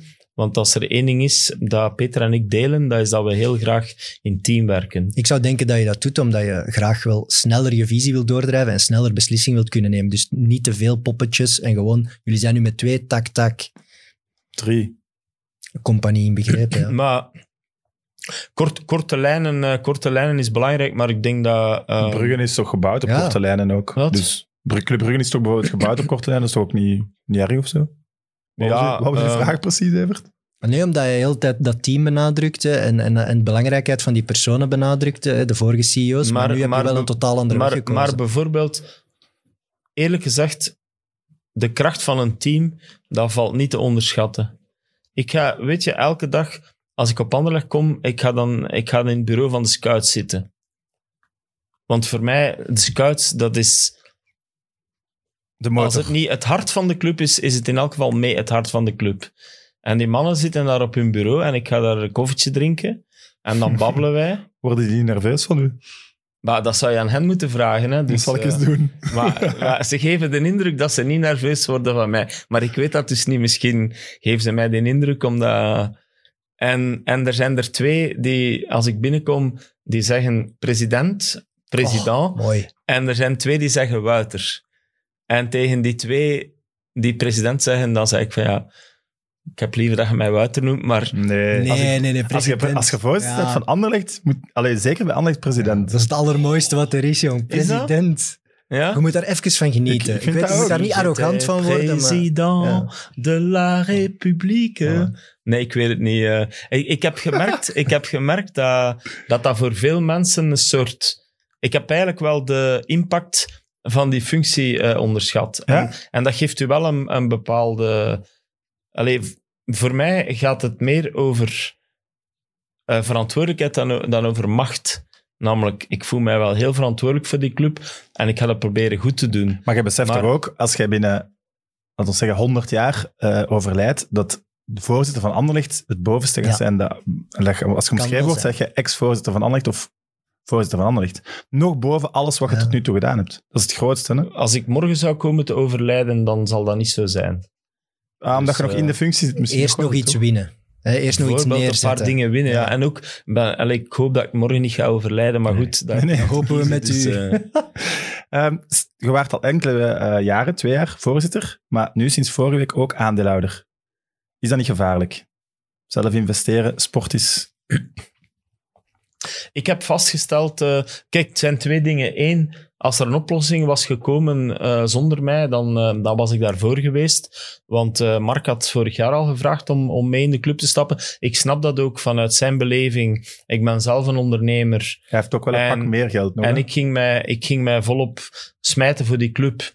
En dan vond hij het logisch, want uiteindelijk gaf hij de sleutels voor een groot stuk aan mij. En ik voelde dat dat bij hem beter voelde, dat ik ook een stuk mee zou investeren binnen mijn mogelijkheden. En ik wou dat ook doen, maar ik merkte op dat moment, de verdeeldheid tussen die aandeelhouders was zo groot. En ik merkte dat als ik had, dat, dat had willen forceren, dat ik in plaats van een deel van de oplossing, dat ik een deel van het probleem dreigde te worden. Hm. Dus heb ik gezegd, hey Mark van Mark, dat ligt allemaal veel te gevoelig, ik ga dat niet doen. En dat gaat aan mijn, mijn engagement niks veranderen. Ik weet dat hij in het begin zo keek van, allee, hoe, jij gaat u volop smijten, dag en nacht, zonder dat je daar met je eigen centen in zit. Ik zei, ja Mark, maar ik zit zo in elkaar. dat heeft ook bijgedragen tot het vertrouwen tussen ons. Omdat ook gemerkt heeft dat dat geen loze woorden waren. En dan... En bij mij was het oké, dan, ben ik, dan ben ik voorzitter tussen die aandeelhouders. Was allemaal veel te moeilijk. Gaan proberen een nieuw evenwicht te vinden. En dan, en dan was er in, in het voorjaar een plan. plan dat, dat trouwens vanuit management kwam. Met ook een stuk eh, kwijtschelding van schulden, nieuwe kapitaalverhoging en, en nieuwe, centen. Maar ja, dat plan is nooit, eh, nooit uitgevoerd. En ja, dan ben ik deze zomer eigenlijk... dan zijn wij met een nieuw plan gekomen waarin ik zelf mij ook zou engageren. Maar dat was ook omdat er geen ander plan was. Maar als je mij nu vraagt, ik voel ook binnen de, binnen de psychologie van dat voetbal, dat blijkbaar, als je daar ook zelf wil in investeren, dat dat toch bijdraagt tot, eh, tot, ja, tot de geloofwaardigheid. Geloofwaardigheid, ja. En, ook en dus ja, heb ik dat gedaan. Maar dat nieuws van het plan dat er nu is doorgekomen, was wel al in oktober bekend geraakt. Hoe heeft dat dan nog zo lang geduurd? Waarom heeft het dan nog zo lang geduurd? Ja, omdat het, omdat het, omdat het zo moeilijk en, en zo complex was. En En waarom dan? Eh, goh, omdat er gewoon heel weinig vertrouwen was tussen de aandeelhouders. En ja, dat is. En, en ik snap dat ook Want- wel. maar als je eh, zegt, het, is, het was het enigste plan. Ja, het ging echt niet goed met de ploeg. Eh, de licentievoorwaarden werden maar niet gehaald of zelfs niet gehaald. Dus er moest wel een plan komen. Als het dan het enigste plan was, hoe kan het dan toch nog zo lang duren? Vraag ik me dan af. Het belangrijkste is, Sam, dat het uiteindelijk is gerealiseerd binnen de deadline die we hadden afgesproken. En voor de rest. eh, De deadline ik, was 31 december dan. ik, we hadden gezegd voor de kerst. Ah, voor de kerst. We hadden gezegd, voor de kerst moeten we landen, voor de kerst moet het geld op de rekening staan, voor de kerst moet er duidelijkheid zijn over onze licentie. En we hebben het gehaald. En voor de rest, eh, ik wist ook, ik was er mij ten eerste van bewust, dat dat niet makkelijk ging zijn. Trouwens, eh, het plan is naar buiten gekomen omdat... vroeg. Nee. Nee, omdat, Om druk omdat te ik zetten. wilde dat het Ja. naar buiten kwam. Eh, dat heeft ook geholpen. Eh, want dan was het er plots. En ik wist dat het eh, tot, tot het allerlaatste moeilijk ging worden, spannend ging worden. Ik, ik, ik was er mij van bewust dat er nog allerlei onverwachte dingen gingen gebeuren. En tot in de laatste rechte lijn. En dat is ook zo gebeurd. Hm. Maar ik, ik kan daarmee om. Ik heb daar vrede mee. En ik ben blij dat het gelukt is. En ik ben blij dat op het einde iedereen eh, zijn verstand heeft gebruikt. En nu kunnen we weer vooruit. Was dat in, in alle gesprekken van overnames en, en noem maar op, het moeilijkste lobbywerk dat je nu de laatste twee jaar hebt moeten doen? Maar Ja, we willen Ik- gewoon een quote. ik heb... Ik Ja, heb, ja, dit was het moeilijkste. ik heb, ik heb van Houten, dit was ja, het maar ik heb, niet dat ik zo'n, gedaan ik heb. heb niet zo'n hiërarchie in wat dat ik moeilijk vind en wat dat ik makkelijk vind. Ik probeer gewoon, ik doe heel veel dingen tegelijk. Ik doe dat allemaal met hart en ziel. Ik probeer dat goed te doen. En ik heb daar niet zo'n... Kijk, nu zit ik hier en dat probeer ik hier goed te doen. En dat is nu voor mij belangrijk. Goed bezig, alleszins. En ja, dat weet ik niet, maar, Ja, maar ik zeg het. het, heeft, het heeft ook niet zo... Alles is moeilijk en niks is moeilijk. Nou, dat zijn eigenlijk woorden om mee af te sluiten, maar we hebben nog vijf minuten om PlaySportsuur. Ik wou... En ik heb nog twee belangrijke vragen. Ah, oei. Ja. Voor mij heel belangrijk. Zeg je de enigste man in België die thuis iets te zeggen heeft en die niks van toestemming moet vragen? Want hoezo gaat hij daar in heel je carrière zomaar in mee dat jij precies meer en meer op je hals haalt? En dat jij geld in een voetbalclub steekt. Goh. Ehm, Ik denk als ik 60 ben, dat ik er niet meer met thuis moet afkomen dat ze dan gaan zeggen, hey, gaat het ooit stoppen? dat is moeilijk. Dat is eh, veel vragen tegelijk. En dus, eh, Ja, voilà, we hebben Eh. 55 minuten gewacht op de eerste goede vraag.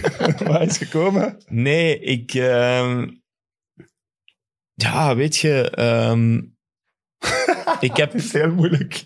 Nee, nee, nee, nee. nee. Ik, Oké. heb, ik heb thuis eh, eh, een, een zeer verstandige vrouw eh, eh, die mij graag ziet. Ik zie haar ook graag. Die mij met mijn twee voeten op de grond houdt. Maar die ook weet dat ik uiteindelijk toch mijn passie eh, ga volgen. En heel dat we hebben- allee, dat is wel echt wel een, eh, een thema bij ons thuis. Eh, ik heb het ook al gezegd, de allereerste keer dat Koeken mij benaderde, Eh, en trouwens, Katrien heeft samen met Mark Koeken in, in De Slimste Mensen gezeten. En allee, die, En gewonnen. die kennen elkaar wel. Nee, nee, dat was de allereerste keer. Ja, toen heeft ze eigenlijk van Koeken gewonnen, ja. Maar, maar ja, haar eerste reactie was van, zeg dat Koeken zijn shit zelf oplost. maar, maar, maar ja, ze weet ook dat mijn hart daar is. En, maar tegelijkertijd ehm, ben ik haar ook dankbaar dat ik dat mag doen, want ik besef ook dat, dat allee, Anderlecht is wel eh, aanwezig bij ons thuis. Ik neem ook die stress van Anderlecht mee naar huis. Eh Anderlecht is, Dat ken eh, ik. Anderlecht is alomtegenwoordig.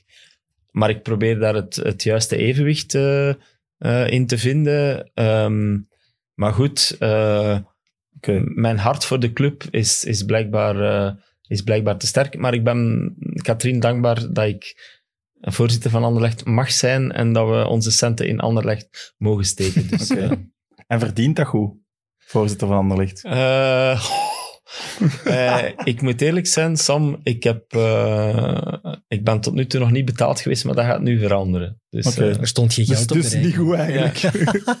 ja, maar goed, eh, Is eerlijk goed, gezegd, ja. ik, ik, heb, eh, ik, heb al, ik heb al een fantastisch parcours mogen afleggen. Ik heb eh, mijn passies gevolgd. eh, media, wielrennen, voetbal. Ik heb daar ook eh, heel goed mijn brood mee verdiend. Dus ik moet mij geen grote financiële zorgen meer maken. Dus ik, wat dat betreft ben ik ook blij dat ik dat, dat ik dat om de juiste reden mag doen. Namelijk omdat ik hou voor de club. En ik vind dat ongelooflijk een privilege dat ik Anderlecht mag leiden vandaag. Snap ik. Goed. Play Sportsuur afronden. Jazeker. Ja, ik moet nog even eh, Sven 1908, het zal niet toevallig iets met Anderlecht te maken hebben, bedanken, want hij heeft een Wikipedia-pagina gemaakt van MidMid en Nice. van de Gouden Krok. Echt? Maar we zijn wel meteen aangevallen, dus het is niet duidelijk of de pagina nog lang gaat bestaan. Omdat het Goed. reclame zou zijn, hè?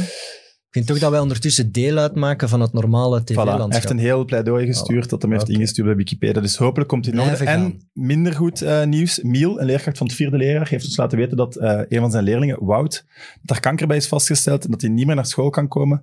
En dat hij vroeg om op deze manier toch even steun te betuigen. Veel moed ook in de strijd. Eh, hij is Juventus-supporter, dus laat ons hopen voor Wout ook dat Juventus zich toch een beetje herpakt. Beetje het Anderlecht van Italië, hè? Dus vanaf volgend jaar kan dat terug omhoog. Ja. Altijd moeilijke boodschap, maar als we kunnen helpen, moeten we dat doen. Hè. Jazeker, kom aan en Voilà. Wout. En er is eh Kick and Rush eh, pagina op Instagram. Veilen twee tickets voor Chelsea, all in drank en eten. Dus niet te missen. En eh, dat is allemaal voor United. En niet Man United, maar United.be. Voilà. Goed. Als je het gesprek nog leuk vindt, en we gaan het nog over de media hebben, misschien nog over de koers, maar ik weet niet of we daar nog gaan geraken. Eh, je kunt verder kijken op het Play Sports YouTube-kanaal en op de podcastkanalen van Friends of Sports. En dan zien we jullie, ja, het grapje is volgend jaar, maar we zien jullie gewoon volgende week terug. Want volgende week is, Miet Miet terug. Mag ik de gast verklappen? ja, we hebben al opgenomen. Yuri Mulder. Voilà. Tot volgende week. Bye. Oké. Ja, goed. Jij had vorige week een zeer interessant thema. Dat ik denk, Nee, denk dat ja, Wouter ik- ook... Ah, doe maar. Mag ik inbreken? Jij mag Ik had inbreken. gewoon nog één vraag over die kapitaalsverhoging. Want als je dat- Eén maar. Ja, het gaat wel een heel lange zijn, denk Ah, ik. Het kan uitmonden in een langer gesprek, Ja. denk ik. Maar als ik eh, die cijfers... Maar laat u gaan, even Ja. nu het toch eh, ik moet mijn niet meer op Play. Sports is, dan kunnen we eindelijk vrij Echt praten. de Dus, waarheid eh, vertellen ja. over koeken en zo, eindelijk. Nee, maar als ik die cijfers lees, dan... Het gaat over in totaal, de ganse operatie gaat het over iets van een 90 miljoen. kapitaal laten vallen, nieuwe aandelen, alle schulden laten vallen, nieuwe aandelen uitschrijven. Ik vind dat absurd. Weet je, dat is een getal, dat is niet tastbaar. Ik vind ook zoiets, het slechte beleid van de laatste jaren wordt eigenlijk gewoon met die handtekening weggevaagd. En ik vind dat ook ergens misschien sportief oneerlijk, ik weet het niet. Ik, ik, dat geeft een wrang gevoel bij mij van in de voetballerij, hè, je kan er wel rap overstappen. Ergens zou Anderlecht ook de gevolgen moeten dragen van slechter beleid, ook Ja. sportief de komende seizoenen. Ja. Maar, door maar daar- voor alle duidelijkheid, wij, wij, wij, de club heeft daar de afgelopen jaren eh, een zeer hoge prijs voor betaald. Eh, onderschat het niet. Maar voor alle duidelijkheid, die kapitaalverhoging die is volledig binnen de, binnen de sportreglementering gebeurd. dat weet ik. Ik moet eerlijk toegeven, wij... eh, Dus financial fair play, fair play is geen probleem. maar op dit moment is de financial fair play tijdelijk losgelaten omwille van COVID. Maar anderzijds, een, een, een, een niet onbelangrijk deel, zelfs een belangrijk deel van, van, de, van de grote put, heeft ook te maken met COVID. Waar Anderlecht met zijn, met zijn kostenstructuur... Eigenlijk bij ons is alles op het foute moment samengekomen. Namelijk, wij, wij waren geen modern bedrijf. We hadden een veel te grote eh, overhead, een veel te grote personeelstructuur. We leefden op veel te grote voet. En we gingen om de twee jaar spelers. en we gingen om de twee jaar Champions League spelen. En dan hebben we ook nog eens een heleboel slechte transfers. En dan komt alles bij elkaar. Dus ik kan, ik kan, ik kan, perfect, ik kan mij perfect voorstellen dat vanuit kleinere clubs dat als onrechtvaardig wordt beschouwd. Maar wat dat betreft zitten wij dan in dezelfde verhouding naar, naar de echte grote clubs. En Ja, dat voetbal is is voor een stuk oneerlijk. En ja, het, het, het, is, het is wat het is. Maar je bent zelf toch grote voorstander van traditieclubs. Ja, Het ik- zou toch zonde zijn moest Anderlecht verdwenen zijn, waar het wat ik hoor. Maar ik ga u wel eerlijk zijn, wel want wij uit. zijn, allee, zowel bij de licentiecommissie hebben wij nu, leggen wij nu een, een zeer goed rapport neer. We zijn ook heel de tijd open, transparant gebleven. En hetzelfde met de UEFA. Als je nu ziet, heel dat herstructureringsplan van Anderlecht, dat is zoals, zoals de voetbalinstanties ook willen. Dat is zoals een traditieclub wordt, hoort gered te worden. Want het is niet dat wij dat Anderlecht nu opnieuw aan het infuus ligt. Het is niet dat Mark Koeken eh, weer elk jaar nog 20 miljoen gaat bijpompen. We hebben nu een structureel herstelplan en nu moet de club op eigen kracht verder. ja, ik- En eigenlijk, eigenlijk is Mark Koeken gestraft voor het wanbeleid ja van hij, heeft, laatste jaren. hij heeft 18 miljoen euro meteen laten vallen en dan 33 zou hij eventueel nog kunnen terugkrijgen als het ooit beter gaat met Anderlecht. Dus dat is wel een enorme inspanning van die man. Voilà. Zonder hem was het, allee, is het toch heel moeilijk. En toch liever dat dan zo buitenlanders. Ah, wel, daar, met een daar heb ik, passie en ja, daar heb ik de laatste week en met jou ook veel over club. gestuurd. Wat, wat heb ik het liefst? Dat Anderlecht in Belgische handen blijft en terug een topclub wordt die, die de competitie sterker maakt? Of eh, dat ze toch even wat minder goed zijn? Hè? Want dat vinden, vind ik, vinden andere clubs en, En andere wat vind supporters jij ook als wel eens supporter leuk. Mechelen het leukste? ja, Ja, het is ook ergens een beetje jaloezie, denk ik. Weet je, ik- nee, maar KV Mechelen is ook een club die, die dringend nood heeft aan een serieuze kapitaalsverhoging. En, en ik zou graag ook zo'n mensen bij mijn club zien die zeggen, ik geloof in dat project met mijn volledig hart en ik Mijn, doe een mijn geld is op en ik mag niet, want ik ben op Anderlecht. Dus eh Evert, je gaat u tot iemand anders moeten Nee, d- dat, is- het is dus dubbel. Ik heb heel graag dat Anderlecht goed is en gered wordt. En zeker met Belgisch geld, dat vind ik top. Hè. Er komen nieuwe Belgische investeerders uit eh, de Londense finance-wereld eigenlijk terug naar België. En die investeren in Belgische sport, dat vind ik top. Maar als je dan als, als kleinere club achterblijft en je weet, ja, we gaan de komende jaren weer moeten wedijveren met een Anderlecht dat veel sterker gaat worden, dan frustreert Ja, dat een maar beetje. jullie hebben wel Rob Schoofs. Ja, we hebben... Dus, Dus hij, er is nog hoop. hij is nog steeds te koop Ja. voor x aantal miljoenen en dan kan KV Mechelen misschien ook een stap vooruit zetten. Ja. En is het, is het maar Ik ik, zie die echt graag spelen. ja, maar Anderlecht, ja. maar niet over transfer Nee. hebben, we dus maar op Schoofs komt naar Anderlecht. Nee, maar ik denk dat Rob Schoofs vandaag, eh, ik denk dat Rob Schoofs vandaag een fantastische job doet bij KV dat denk Mechelen. ik ook. Ik heb ook het gevoel dat hij heel gelukkig is bij Mechelen.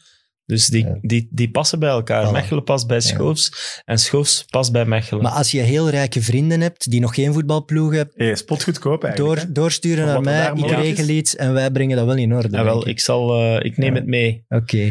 En ik wou, mag ik nog één persoonlijke vraag stellen? Ik, Over maar die je- ik heb nog maar één over vraag die stellen, ja. kapitaals- Ik heb nog een Ja, heel ik weet uur, hè. je mag er meer ook stellen. ja. Maar dus zeg maar een Over die kapitaalsverhoging, gewoon, er stond dat, dat je 24 miljoen kapitaal inbrengt, 50% samen met eh, meneer Duik. Geert Duik, Geert ja. Duik. Als ik, maar wil dat dan zeggen dat jij 12 miljoen in Anderlecht hebt gestoken? Eh, ja, waarom? Omdat ik dat waanzinnig veel geld vind. Maar dat is ook waanzinnig veel in een geld. voetbalclub te Allee, ik vind dat wel... Dus eh, Je smijt wel alles op tafel, toch? Dat, is, is toch ook- wel een serieuze inspanning. dat is ook waanzinnig veel Ja. geld. Maar goed, dat is ook allemaal relatief. Want eh, ja, voor, Het is zelfs niet relatief, Wouter. Het blijft wat? altijd veel geld, toch?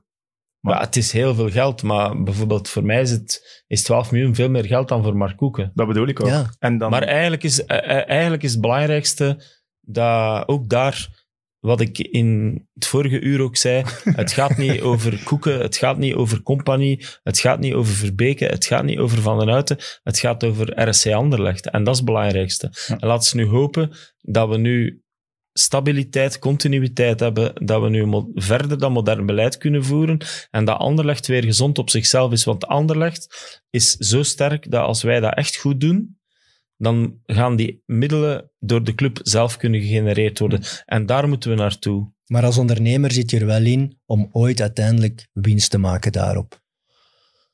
Oh, eerlijk gezegd, dat is het, echt het allerlaatste waar ik, waar ik mee bezig ben. En eh, als, als de waarde van die aandelen stijgt, dan ga ik daar heel blij mee zijn, want dat gaat in de eerste plaats betekenen dat het goed gaat met de club. En dat is het allerbelangrijkste.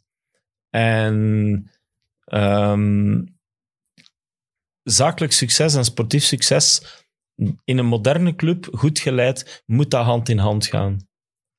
Ja. En ik wil dat wij opnieuw kampioen spelen, omdat we goed aan het werken zijn, omdat we beter aan het worden zijn, omdat we nog beter worden. En dan wil ik nog eens kampioen spelen. Dat is eigenlijk... En niet eh, omdat jij dan zou kunnen cashen, dat snap ik, je bent een fan. eh, liefst van al, eh, eerlijk gezegd, ik denk dat tegen... Ik ga ervan uit dat dat geld voor heel lange perioden Vast. eh, vast ligt. Ja. Ja. Ik had nog wel een leuke. hè. Club Brugge heeft, Ik ga even tussen dan. Ja. Club Brugge heeft, heeft eh, begin dit jaar, denk ik ook, en met Orkila een, een, een, ja, een kapitaalsverhoging gedaan. Je En- bent wel geïntrigeerd door al dat geld. Hè? ja, dat Ja, ik merk dat. Ja. Eh, Geld Ja. en voetbal, dat is mijn dada. ja. Maar daar, daaruit kan je wel concluderen dat Club Brugge op dat moment eh, gewaardeerd werd aan tweemaal de prijs van Anderlecht. Meer dan tweemaal de prijs, ja. Dat is toch wel straf. Want wij, maar want wij zijn, hoe slecht het bij wij, zijn ja, nu, ja. wij zijn nu na kapitaal zitten wij op dik 90 miljoen. En Brugge zit denk ik na kapitaal nu op, op 220 of 230. Ja. Dus dat is Ja. Anderlecht maal 2,5. Dat doet Zijn zij pijn. 2,5 keer beter dan wij? Op het veld nu niet. Dat is de vraag. Nee. Maar Dus- ja, dat is, ja, zo werkt het ook niet. nee, nee, oké, dat vind ik nu niet. Maar ja, goed. Eh, tussen het verliezen tegen Mark Koeken en het eh geraadpleegd worden door Mark Koeken, was er een periode zonder voetbalclub. De geruchten gaan rond dat je met Rode JC en Beerschot gepraat hebt. Klopt dat? Eh, ja, dat klopt, inderdaad. Eh, maar ik ben toen vrij snel samen met Peter Smeets en, en Bob Klaas ben ik dan met een agency begonnen, Let's Play. En kort daarvoor zijn die gesprekken toen met Beerschot geweest. Die waren toen, eh, die waren toen op zoek naar, eh, ja, naar, een, naar een investeerder. En ja, ja, stond in alle kranten dat ik naast Anderlecht had gegeven. Dus ik kreeg, kreeg verschillende telefoons. Maar ik heb ook telefoon gekregen van Lokeren. Ik heb telefoon gekregen van Lierse. eh, van nog een paar clubs. Niet van ons. Nee, niet, niet van KVM. te maar- Uiterhoeven heeft zijn nummer niet, denk ik. En toen, toen, eh, toen, toen in, in, in die periode van Let's Play, want op dat moment, ik wou daar veel meer, ik wou daar veel meer dan een, dan een agency, of, want ook, ook dat, er wordt altijd maar gesproken over makelaar. Maar één, eh, ten eerste, ik, ik ben nooit makelaar geweest. Twee, makelaar, ik vind dat een, ik vind dat een, een heel, eh, een heel eh, eng begrip omdat mm, als ik, een, als ik aan een makelaar denk, denk ik aan iemand die, die huizen verkoopt en daar een commissie op neemt. En, dat is en het ik- ook, maar dan en ik, mensen. en ik zag dat echt als een, als, Ja. een, als een modern agency en ik zag dat veel meer als een agency consultancy bedrijf. En, en ik wou in de meest brede betekenis consultancy geven op, eh, in sport en sportclubs. En dat waren ook plannen om, om, om te kijken om, om een soort. eh, om een, eh, er waren ook plannen om een, om een financieel. Om, om eigenlijk een aantal clubs samen te kopen. Een consortium te maken wat, allee, wat, wat, wat, vandaag. wat vandaag al. Allee, dat is niet nieuw, hè? En, en waar, dan, waar dan Let's Play eh, advies zou kunnen aan geven. En wij waren aan, aan het kijken van oké, stel dat we dat zouden, zouden samenstellen, eh, wat, zijn, wat zijn de mogelijke clubs die in aanmerking zouden kunnen komen? En, en, en, en zo is Roda ook eh, via via op de radar gekomen, omdat die hadden mij al eens benaderd enkele jaren geleden en, en die mensen hebben dan opnieuw contact opgekomen en, en daar zijn dan ook een paar gesprekken geweest. En, maar het enige verschil is dat als je dat... Als ik, ik heb al heel vaak gesprekken gevoerd in het verleden over mogelijke opportuniteiten. En het verschil is, als dat in de media is, of, of in een andere branche, dan komt dat niet naar buiten. En in het voetbal komen die gesprekken naar Ja. buiten. Maar het is niet omdat je met iemand een verkennend gesprek hebt, dat je ook onmiddellijk... eh, en dan staat er Het is zelfs onmiddellijk... onbeleefd om er niet op in te Eh, gaan, eigenlijk. Ja, en, en dus, Maar dus als je zin... geïnteresseerd bent in voetbal en, en, en Beerschot en Roda JC eh, bellen zelf naar u, ja, dan mag je aan tafel gaan zitten en kijken. Ja, maar, maar het, allee, het, is, het was nooit mijn plan. Eerlijk gezegd, op het moment dat ik... Want ik, die, die korte periode eh, bij Let's Play, ik heb dat super graag gedaan. En er was geen haar op mijn hoofd dat er nog aan dacht om, om, nog, om nog in een club te stappen. Maar je hebt wel met dat idee van dat consortium rondgelopen. Ja, maar, dat, maar ik ging dan zelf geen clubs leiden. Hè. Dat is een heel ander verhaal. Ik zag dat in, in een veel breder, eh, veel breder eh, ehm, in een veel breder verhaal. En ik had nooit gedacht dat ik nog, dat ik nog mij zou verbinden tot één club. Hm. En als Mark Koeken niet was gekomen, eh, had, ik, had ik dat ook nooit gedaan. En ja, toen kwam Mark Koeken en toen ging het ook nog eens over Anderlecht. Dus dan Is dat consortium-idee toch blijven liggen voor ooit als Anderlecht terug wat gezonder is? Nee, nee, nee, nee, nee, nee. Geen satellietploeg ergens. Eh, eh, eerlijk gezegd, zeg nooit nooit. Misschien, misschien kan dat er ooit nog wel van komen, maar dan zal het wel binnen de context Anderlecht zijn. Maar, maar we hebben nog zoveel Werk. werk op de plank dat op dit moment eh, een satellietclub... eh, we hebben, laat ons eerst nog maar een aantal stappen zetten. Eh, om te beginnen moeten we zorgen dat we een Neerpede 2.0 kunnen neerzetten. We, daar is fantastisch werk geleverd de afgelopen tijd door Jean en zijn team. Maar ook daar moet er dringend vernieuwing komen. Onze infrastructuur van de jeugd. Ik weet niet of jullie als beneden op Neerpede geweest zijn, maar dat is een drama. Aan de skipiste. Eh, ja, dus, dus wij, wij, moeten, wij moeten zoveel stappen zetten, nog intern, dat een satellietclub, en ook wat dat betreft, ehm, ehm, satellietclubs, dat in theorie, eh, op papier klinkt dat eh, enorm goed, maar, en dat kan ook werken, maar dat kan ook alleen maar Allee, dat moet in de bent praktijk werken. totaal geen fan van? Nee, helemaal niet. Daar wou, daar wou ik eigenlijk toe komen van doe dat niet. Ik vind, je zit met je Anderlecht hard in Anderlecht, hou dat zo. Clubs moeten op zichzelf staan. Eh, Bonida was wel klant bij Let's Play. Was hij toen al 16 of heb je nu spijt dat je hem niet hebt laten verlengen? Nee, nee, eh, eh, Ryan die wordt nu in maart 16. Dus hij kan pas nu. Dus ja, hij, hij, hij, hij kon bij ons al een contract tekenen eh, vanaf zijn 15, maar hij heeft dat niet gedaan. En, en ja, nu vanaf zijn 16 kan hij ook een contract tekenen in het buitenland. Oké. En voel je dat? Dat hij uit je vingers aan het glippen is? Eh, ik denk dat hij uit onze vingers is geglipt. Maar goed, eh, ehm, dat is, mensen maken keuzes. En ik vind dat persoonlijk eh, super jammer ehm, dat Ryan ons zou verlaten. Ja, Eh, ik vind het ook... eh, daar bloedt mijn hart dan ook van. Ik vind het Ja. super jammer voor de club. Eh, ik ben er ook van overtuigd voor Ryan en zijn familie dat ook, ook puur ook maatschappelijk bekeken. Het zijn mensen in Vilvoorde. Ze zijn hier, ze zijn hier ingebed. Ze zitten hier in het sociale milieu. Ik denk dat het voor iedereen veel mooier zou zijn mocht Ryan doorbreken in Anderlecht. Ik denk dat dat ook altijd... het- ik vind het altijd het mooiste als je een groot talent eh, bent en je wordt opgeleid en, en, en die club doet al die inspanningen voor jou, vind ik het ook het mooiste dat je dan daar doorbreekt en, en Zoals er Anderlecht... voorbeelden zijn ook bij Anderlecht. En Tuurlijk. Anderlecht, Ja. voilà. En Anderlecht is ook een heel mooie club. En, en mocht Ryan eh, eh, bij Anderlecht doorbreken, dan, kan, dan is de sky nog altijd de limit. Maar ja, mensen zijn vrij, mensen maken andere keuzes. En, eh, en Is dat een eerste gevolg van dat die salarisstructuur naar beneden moet? En dat je dat ook bij jeugdspelers geen grote contracten meer kan geven? Maar ik, ik, ik, ik, ik geloof daar niet zo in. Eh we hadden, we hadden eh, enkele weken geleden eh, de afscheidnemende ehm, sportieve man van Liverpool op bezoek.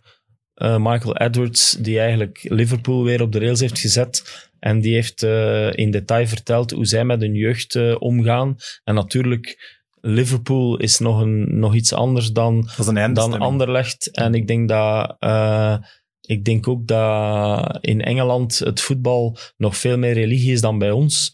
Maar allee, wij moeten spelers overtuigen om voor ons te kiezen om de juiste reden en, en, en niet omwille van geld. Dus in die zin In die zin... Als geld de drijver is, Maar dan verlies je er af en toe eentje. Ja, maar dan is dat maar zo. En, en het, is vooral, het is vooral heel jammer, eh, want Ryan had gewoon eh, moeten doorbreken eh, bij Anderlecht. Dat zou voor iedereen het beste zijn. Oké, maar zolang het Dus, nog niet definitief is...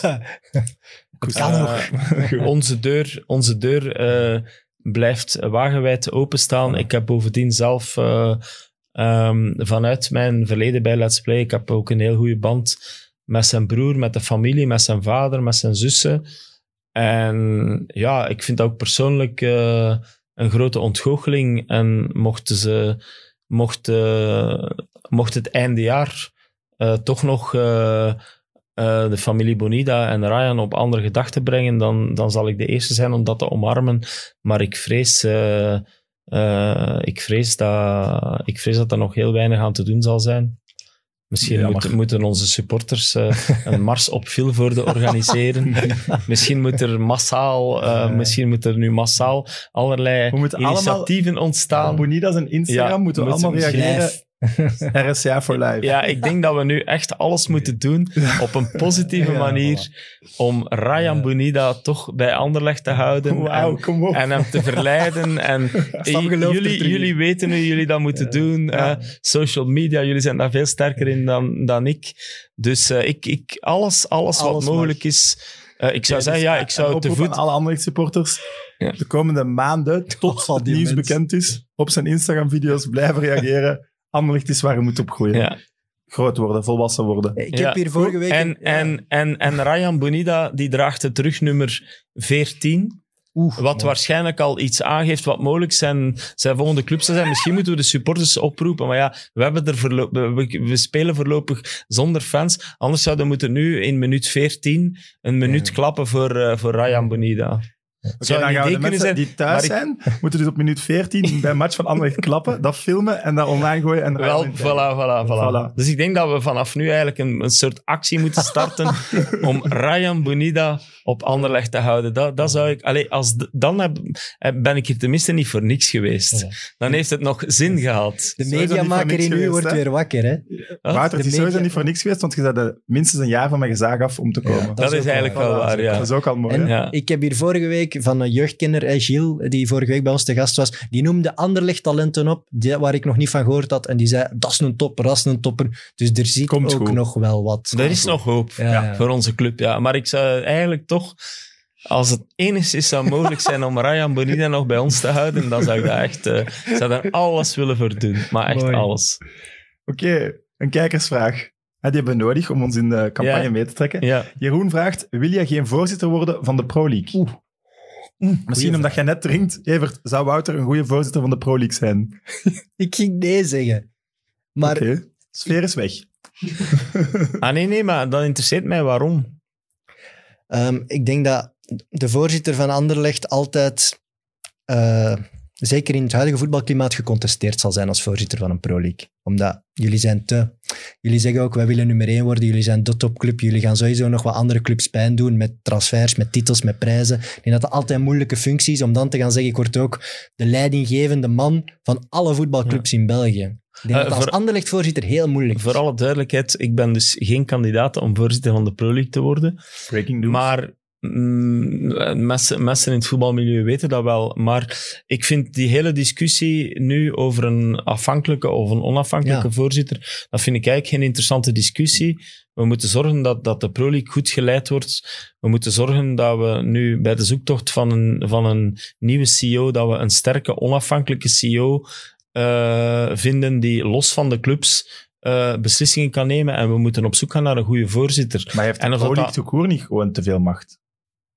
Moet het geen onafhankelijk orgaan meer worden? Ja, maar goed. Maar, maar wat we nu vooral nodig hebben, is dat we op zoek gaan naar een stuk leadership. Want, want de Pro League vandaag, wij hebben, het voetbal heeft de afgelopen maanden eh, een gigantisch slechte beurt gemaakt op elk vlak.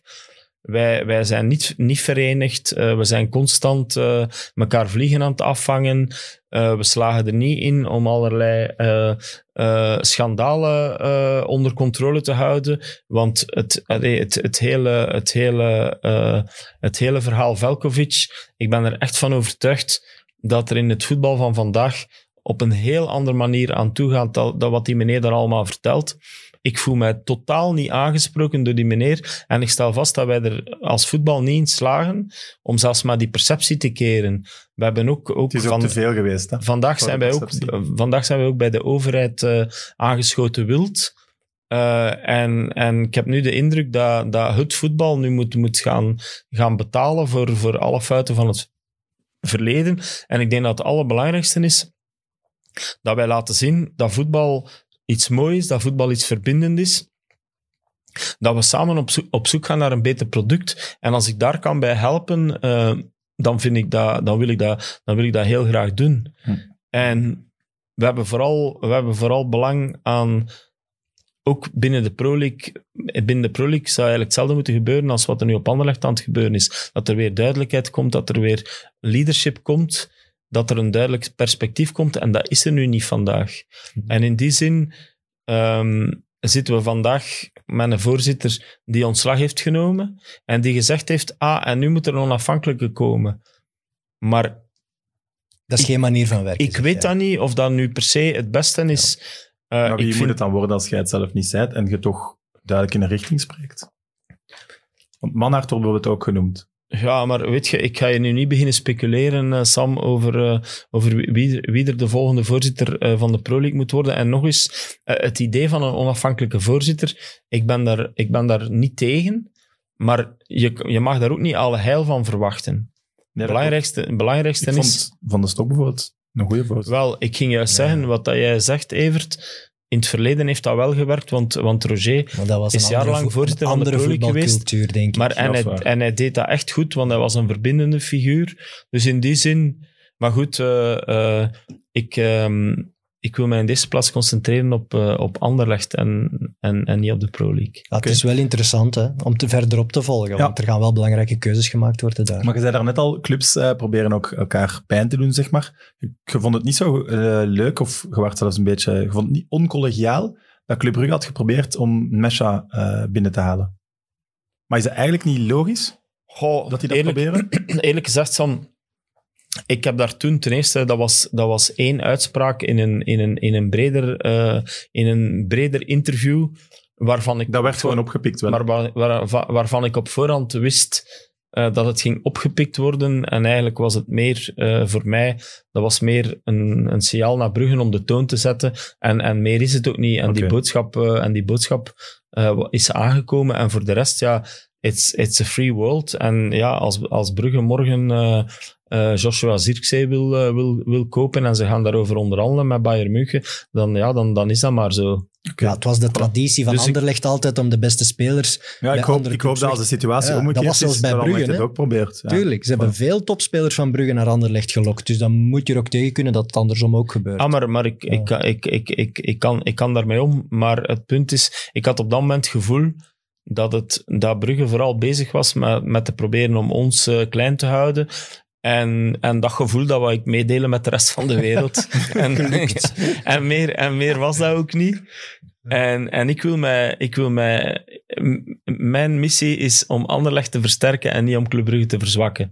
Maar goed, eh, Je weet, Club Brugge is op zoek naar een goede linksachter. Hè? En ja, ik ken een ploeg die er een heeft. ja. Ja, ja, maar ja, die kunnen ze niet zomaar Ja. komen halen. Hè. Nee, dat is waar. Ah, voilà. Ik zie je wel terug veel lachen. En mag ik zeggen dat, dat, dat ik dat de laatste jaren minder zag? Maar wij zien elkaar ook niet zoveel, hè, Sam? Nee, maar ook op tv. Ja? Ja, nee? Is dat, is dat ik, maar een ik gevoel? kom bijna nooit op tv.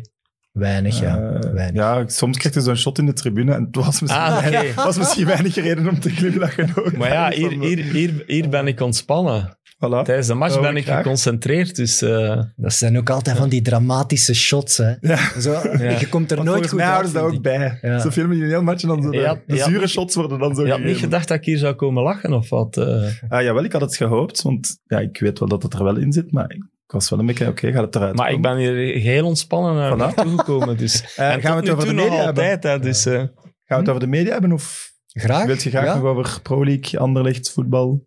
Nee, nee, nee. Ik vind ook dat Pro League... Soms is dat ook te veel. Dat moeten we... Voilà. Want Het voetbal verbeteren... wordt daar dat heel zwart van ook. Het voetbal verbeteren is voor misschien, maar- 22. Oké, media. Wouter, het was eigenlijk in de sterren geschreven dat je in de media ging komen. Want ah ja? uw grootvader is jarenlang Nee? Ja, ja, mijn grootvader is hoofdredacteur van de Gazet van Antwerpen geweest. Dat is toch niet de minste functie? Meer nog, eh, hij heeft daarvoor vier jaar in concentratiekamp doorgebracht. Patat. Echt? Want hij was, ja, hij was, voor, hij was ehm, hoofdredacteur van de Gazet van Antwerpen, dus in de jaren voor de oorlog. En dus op het moment dat dan ja, eh, Hitler aan zijn opmars begon, bleef Bompa tegen de Duitsers schrijven. En dan is hij opgepakt en heeft vier jaar in het concentratiekamp gezeten samen met drie, eh, met drie kameraden en die hebben elkaar daar, eh, die hebben elkaar daar doorgehaald en, en hij heeft het overleefd. Zot. Dus... eh, Strafverhaal. en, ja, Heb wel, en hij was, ook, hij, was een, hij, was, ja, hij was ook een heel milde man. Want, die heeft dan, want hij was dan hij was volksvertegenwoordiger voor de CVP. Hij is ook toenmalige eh, de CD&V van toen. En hij is ook twintig jaar burgemeester van Wilrijk geweest. En hij was een van de eerste na de oorlog om te pleiten voor amnestie. Dus, dus ja, als je vier jaar in het concentratiekamp hebt gezeten en dan ga je als volksvertegenwoordiger pleiten voor amnestie, dan heb je toch een zekere mildheid in u en Amai. vergevingsgezindheid. Dus, en ik heb hem goed gekend. Hij is overleden toen tijdens het huis van Wantr- eh, na het huis van wantrouwen. Want mijn grootmoeder is overleden tijdens het huis van wantrouwen in het voorjaar 92. En Bompa is gestorven in, in de zomer van 92. Hm. Dus ja, ik was toen eh, 30? 30. Dus ik heb hem... Ja, en, en die jaren eh, na mijn studies, toen ik al als begin... Natuurlijk, ja, je groeit op als, als, als kleinkind. Ja, je kent je grootouders, familiebezoek, eh, feesten, eh, nieuwjaarsfeesten. Maar op het moment dat ik dan als jonge sportjournalist begon, ging ik die geregeld een bezoek brengen. Hm. En ja, ik heb daar eigenlijk wel eh, Was het aan de heel goede herinneringen aan. Nee, dat was aan de? Kieboms. Nee, oké. Hij heette Louis Kieboms. En zij woonden in Wilderijk. Dus vandaar ook mijn band met Beerschot en Antwerp. Ja. Want vroeger, want mijn ouders eh, woonden in Huissen, waar, waar, waar het dorp waar mijn vader vandaan is. Want mijn vader die heeft gebouwd op een stuk grond van zijn vader. Mijn grootvader aan vaderskant was boer. En toen elke keer als er... Want de snelweg eh, Kortrijk-Antwerpen, dat bestond niet. Die periode dus, eh even. en elke oertijd. keer, elke keer, dus als wij op bezoek gingen naar Bomma en Bompa, dan was dat met de kinderen en dan bleven wij daar overnachten, want ja, heen en terug, dat ging niet. En elke keer, als er een belangrijke wedstrijd was van Antwerpen of van Beerschot, dat bijvoorbeeld Antwerp, Club Brugge, Beerschot, Anderlecht, dat soort matchen, elke keer zei ons vader, ah, is het geen tijd om nog eens naar de Bomma te gaan? en, dan, en dan reden wij dus tuf tuf, met, met ons vader reed met een 2 pk'tje, met drie kinderen achterin. We waren toen, ons Finn was nog niet geboren in het begin. En later met vier. En dan reden wij naar, eh, en dan reden wij naar, eh, naar, naar Wilrijk. En zo heb ik, ik, ik weet niet hoeveel matchen meegemaakt van Beerschot en, en, en van Antwerpen. En daardoor heb ik ja, Antwerpen en Beerschot. En, en het was, en we gingen ook meer naar Beerschot, want ja, Wilrijk is, eh, is Beerschot. Nu zeker. En daar is toch nog een band, eh, band met Beerschot. En die zijn ook paars. Dus, eh, ja. Dus en in die zin, allee, ja, als zeg het voor- toevallig een thema eigenlijk Ja, vandaag. voor- voor mij was dat- Niet. Ja. Voor mij was dat maandag ook heel dubbel, omdat ik was super blij met die, met die 0-7. Maar aan de andere kant, ja, ik vond het zo jammer voor Beerschot. Ja. En, het is vooral ook zielig gewoon. ja, en, Het is en, hard. Daar, daar wil je en niemand uiteindelijk, allee, dat verhaal Ja. van Beerschot, dat is zo'n mooi verhaal. Hm. Hoe die helemaal zijn teruggekomen. En vorig jaar hebben die het dan fantastisch gedaan. En ik had ook nooit gedacht dat die... Dus ja, het Ja. was wel... eh, ja. Speciale match voor u altijd. ja, Maar ehm, had je altijd een carrière in de media op het oog? Want je hebt wel LO gestudeerd, wat je al zei. Dat is Ah toch nee, niet- maar, maar eerlijk gezegd, eh, Sam, ik had ook niet zo'n strak carrière- carrièreplan. Ik speelde Nee, voetbal. maar je hebt toch dromen? Ja, maar mijn idee was van, ik ga voetballen. Eh, Nee, ik, mijn, mijn droom was om profvoetballer te worden Ja. als kind. Maar ik was er vrij snel achter dat ik niet goed genoeg was om profvoetballer te worden. Maar ik kon wel op een degelijk niveau spelen. Dus ik dacht van, oké, ik, ga, ik, ga in, ik ga proberen eh, in lage reeksen zo lang mogelijk voetballen tot mijn eh mid-dertig. En ik combineer dat met leraar LO. Hm. En dan ga ik in de journalistiek. Dat was, dat was in de sportjournalistiek. Dat was mijn plan toen dat ik aan de UNIF begon als sportkot. Maar ja, dan, eh, ik weet nog goed, toen, eh, toen wij afstudeerden, toen uh, licentiaten LO, daar konden dus de straat mee dweilen. Dat was gewoon, dat was gewoon geen, geen werk. Nog altijd. En-. Ja, ik denk het ook. Die worden nu personal trainer. I- iedereen werd toen medisch afgevaardigde. Oké. Dat, was Dat toen, klinkt wel mooi. Ja. En, en dan ben ik maar meteen in journalistiek begonnen. En, en ja, en zo is van meteen... eh, Herinnert je nog uw eerste kennismaking met Mark Uitroeven? mijn En waar eerste- was dat? Dat zijn wel uh, Ik denk dat dat de sportredactie van, van, van de toenmalige BRT moet geweest zijn. Maar wij hadden al heel, wij hadden heel snel een klik. En hij heeft mij op de fiets gezet. Ah ja. Want ja, sportkot. En, maar ik weet nog goed, toen, toen, ik, eh, toen ik binnenkwam op de, op de sportredactie, ik had net ehm, een ski-ongeval achter de rug en ik had een gescheurde gewrichtsband gehad en ik was, ik was serieus bijgekomen. En de uitroep, ah, wat doe jij? Sportkot? En hij zei, jij sportkot gedaan? Hij die lachte mij uit. Is dat Ah, ja, wat doe jij? Ah, voetballen. En dat was zo van, ja, maar ja, hè, willen we samen gaan fietsen? En ik weet nog goed, de allereerste keer dat wij samen zijn gaan fietsen, toen heb ik, en dat was niet ver, maar ik was ook niet gewoon om te fietsen, misschien Sterk 40, gezien. 50 kilometer. De laatste 10 kilometer was volledig leeg. Dat gevoel, dat, ik, ik weet dat nog altijd. En heb ik zo in het wiel van Mark nog, nog terug naar huis gesukkeld. En eigenlijk onze, onze, onze vriendschap is eigenlijk op de fiets gesmeed. Zoals Thomas van der Spiegel nu in uw wiel naar huis sukkelt. Eh, maar Die vangt veel wind, denk ik. slecht, hè? maar, eh, en ik herinner mij, mijn, mijn beste fietsherinnering met Mark, allee, we hebben er heel veel, maar ik weet, wij gingen ehm Milan-San Remo rijden voor wielertoeristen en dat was eh, in september. Is dat ook volle- 300 kilometer? Ja, en toen, was het, en toen was nog het WK wielrennen, was eind augustus. En dat was in het jaar 90, in Utsunomiya. Wel het En- mooiste parcours om te rijden, denk ik. Utsunomiya Qua en omgeving. eh, Rudy Danes wordt wereldkampioen voor Dirk de Wolf. In Japan, ja. Ja, in Japan. En wij gingen dus... Geen idee. Ja, Ja, ja. ja en wij gingen... Historische wedstrijd. Ja, en wij gingen dus eh Milan Sanremo. Uh, Mark wou, vooraleer we Milan Sanremo reden, hij wou toch eens die 300 kilometer gereden hebben. Want Mark was een perfectionist. En ik dacht, ja, maar als wij goed getraind zijn voor, voor Voor de 220, helft, ja. dan zullen we die 300 ook wel kunnen. Maar Mark wou zeker zijn dat hij die 300 kilometer kon rijden. En we hadden een strak plan opgevat. We vertrokken in Mechelen.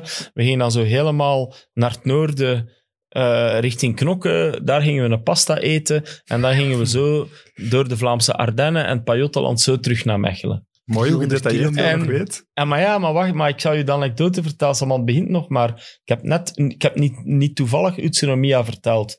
En onderweg zegt Mark ineens, van, oh, zegt een witte, eh, we gaan goeiedag zeggen bij Rudy Danes in Nevelen. Want die waren net terug, die dag, waren die net terug van Utsunomiya. En dus wij komen daar aangereden, maar dat is ook een heel andere periode. De journalisten zaten daar taart te eten. Bij Rudy Danes thuis, dat ging toen zo.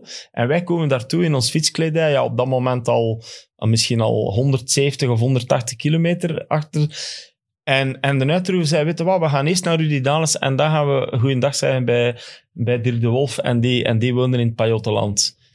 en op het moment dat Danes dat hoort, zegt hij mij, wauw, ik rij mee. en dus, de kerstverse wereldkampioen wielrennen rijdt met twee onnozele tv-vertetten op in zijn regenboogtrui Nee. Naar Dirk de Wolf. En dus wij komen eraan bij Dirk de Wolf. Ik denk al om... al, al in de vooravond. eh, daar nog, eh, nog druiven, druiven zitten eten. En dan moesten wij nog terug van Pajottenland naar Mechelen. En wij komen daar aan. Echt, het was al aan het, was al aan het schemeren. Het was bijna donker. En wij komen daaraan. En mijn, mijn auto stond geparkeerd voor, voor het huis van Mark. En we hadden 298,5 kilometer. Dus we, land, we komen daaraan, we stoppen. En de uitroever zegt... Ah, zegt hij, maar ik wil hier mijn 300 kilometer rijden. En ik zeg, hey Marco, ik zeg... Hij vertrekt, hij gaat nog anderhalve kilometer langs de vaart rijden. En tegen dat ik mijn auto... Want hij moest nog naar huis, want hij was thuis. Tegen dat ik mijn, auto, mijn fiets in de auto had gelegd, kwam hij terug vier als een gieter. En hij had 300 kilometer gereden en ik niet. Those were the days. Amai. Maar ik had niet van u verwacht dat je dat dan niet ook ging doen. Die 300 nog net binnenhalen. Ja, kijk. Oké. ja. Eh, jullie starten samen het eh, programma Huis van Wantrouwen. Ja. Eh, waarom was dat zo'n succes? Want ik heb dat nooit gezien, maar jij hebt dat wel gezien, hè? Ja. Oké, misschien moet ik het eerst aan u vragen, want Wouter zegt dat niet graag over zijn eigen verwezenlijkingen. Maar Ja, waarom was dat zo'n succes? Omdat dat, omdat dat gewoon eh, iets helemaal anders was dan dat ze in die tijd maakten. Hè. Ze hadden de bekende talkshow toen. Talkshow was eigenlijk saai, was braaf, was beredeneerd, hè, statig. En het Huis van Wantrouwen was eh, compleet het tegenovergestelde. Dat was actief, met die verschillende kamers, eh, veel grappigere eh, presentatie, veel woordmopjes. De gasten werden ook eigenlijk meteen losgetrokken door meteen iets heel funny te doen. Dat was compleet nieuw. Hè? Was dat niet gewoon het contrast met het vorige was gewoon groot? Kijk, het, ik denk dat het, het, het het juiste programma op het juiste moment was. De VRT zat ongelooflijk in de hoek waar de klappen vielen. VTM was net gekomen. VTM was een, was een instant gigantisch succes. Terwijl het heel, het was heel, eh, heel gepolijst, eh, het was heel, het was heel geformateerd, het was, het was, ja, maar het was een succes. En, en op dat moment, eh, ja, wij kwamen eigenlijk een beetje uit het niets op dat moment met dat programma. En dat was, dat was, een, dat was, dat was een schot in de roos. En het grote, het grote punt is ook dat op dat moment televisie was nog zo... allee, televisie is nog altijd een zuigend medium, maar toen was dat een alleszuigend medium. Er was niks anders. Hè? En er was niks Ja. anders. En als jij toen met iets kwam, en ik, ik weet nog goed, eh, het, het allereerste programma, wij haalden, eh, op de- en, en toen op de VRT, er keek bijna niemand nog, want ze keken allemaal naar VTM. En dat wij plots meer dan 1,2 miljoen, en de week nadien hadden wij bijna anderhalf miljoen, en, en dat was vertrokken. Hm. En dat was, ja, dat was op dat moment... eh, maar weet je, eh, wij, waren toen zo, wij waren toen zo bezig met dat programma, dat was week na week. Dat was ook live, dat was 26 afleveringen. En wij zaten toen zo in... Like in- seizoen wel. Ja, ja, ja, ja. Wij doen nog Dus, 40. dus uiteindelijk hebben wij Ja, dat... dat is nog iets anders. Hè. Uiteindelijk hebben, heb ik pas achteraf... achteraf is eigenlijk die impact pas, pas Ah, beginnen doordringen. Omdat je in een bubbel zit een beetje. Maar ja, uiteraard. Ja, snap ik. Ik Maar- vond wel, want mensen, je kunt dat dus zien op YouTube. Er staan heel veel afleveringen op YouTube. Welke aflevering zegt je voor de jonge kijkers, kijk die. hè? Of, of, of wissen van YouTube. Goh, ik... Goh, ik weet Heb je, je geen, ik- dat was mijn beste aflevering. eerlijk gezegd, Sam, ik ben ook iemand van, ik laat dat dan achter mij, ik laat dat los, ik ben op naar het volgende, maar ik, ik heb aan, aan, heel veel, aan heel veel afleveringen eh, herinneringen, maar er zijn er zo voor mij drie, er zijn er, nee, er zijn eigenlijk vier die er voor mij uitspringen. Hopla. Dat was die tweede met Tobak, omdat toen was echt een, een schot in de roos. Toen waren we echt vertrokken en bovendien, Mark Uitroeven had gezegd, we gaan een eerste goede aflevering maken en de tweede moet nog straffer zijn. En we hadden er maanden aan gewerkt, aan die tweede, en wij hadden eigenlijk voor het eerst Verhofstadt en Martens, Wilfried Martens, Guy Verhofstadt en Wilfried Martens De terug samen in een studio. En Martens en Verhofstadt, dat waren een koningskoppel geweest, alle twee van Gent. Martens premier, Verhofstadt, de jonge Verhofstadt, eh, minister van, eh, van Financiën, Begroting. En, en dan had, had dan de volgende verkiezing, had Martens eigenlijk eh Verhofstadt ingeruild voor de socialisten. En die twee mannen spraken niet meer met elkaar.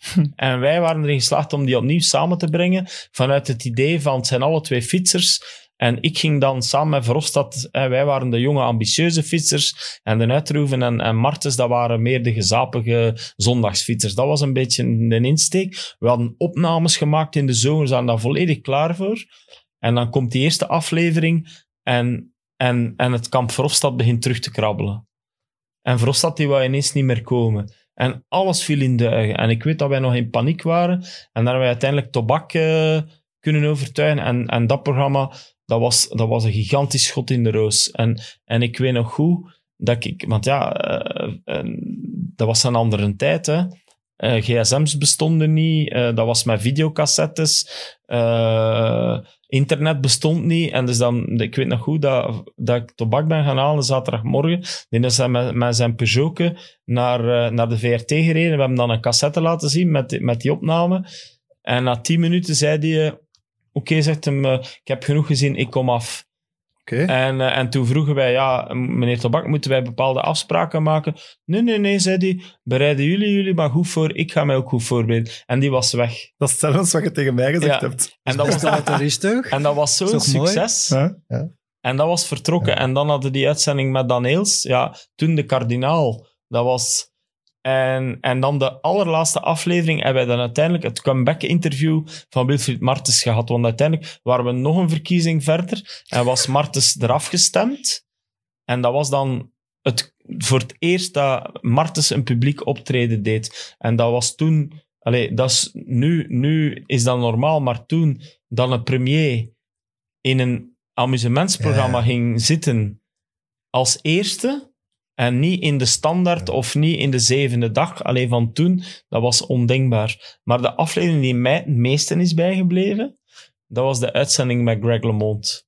Omdat voor mij, ja, Greg Ja. LeMond, dat was, een, dat was een idool van mij. En we hadden die toen eh, in de studio.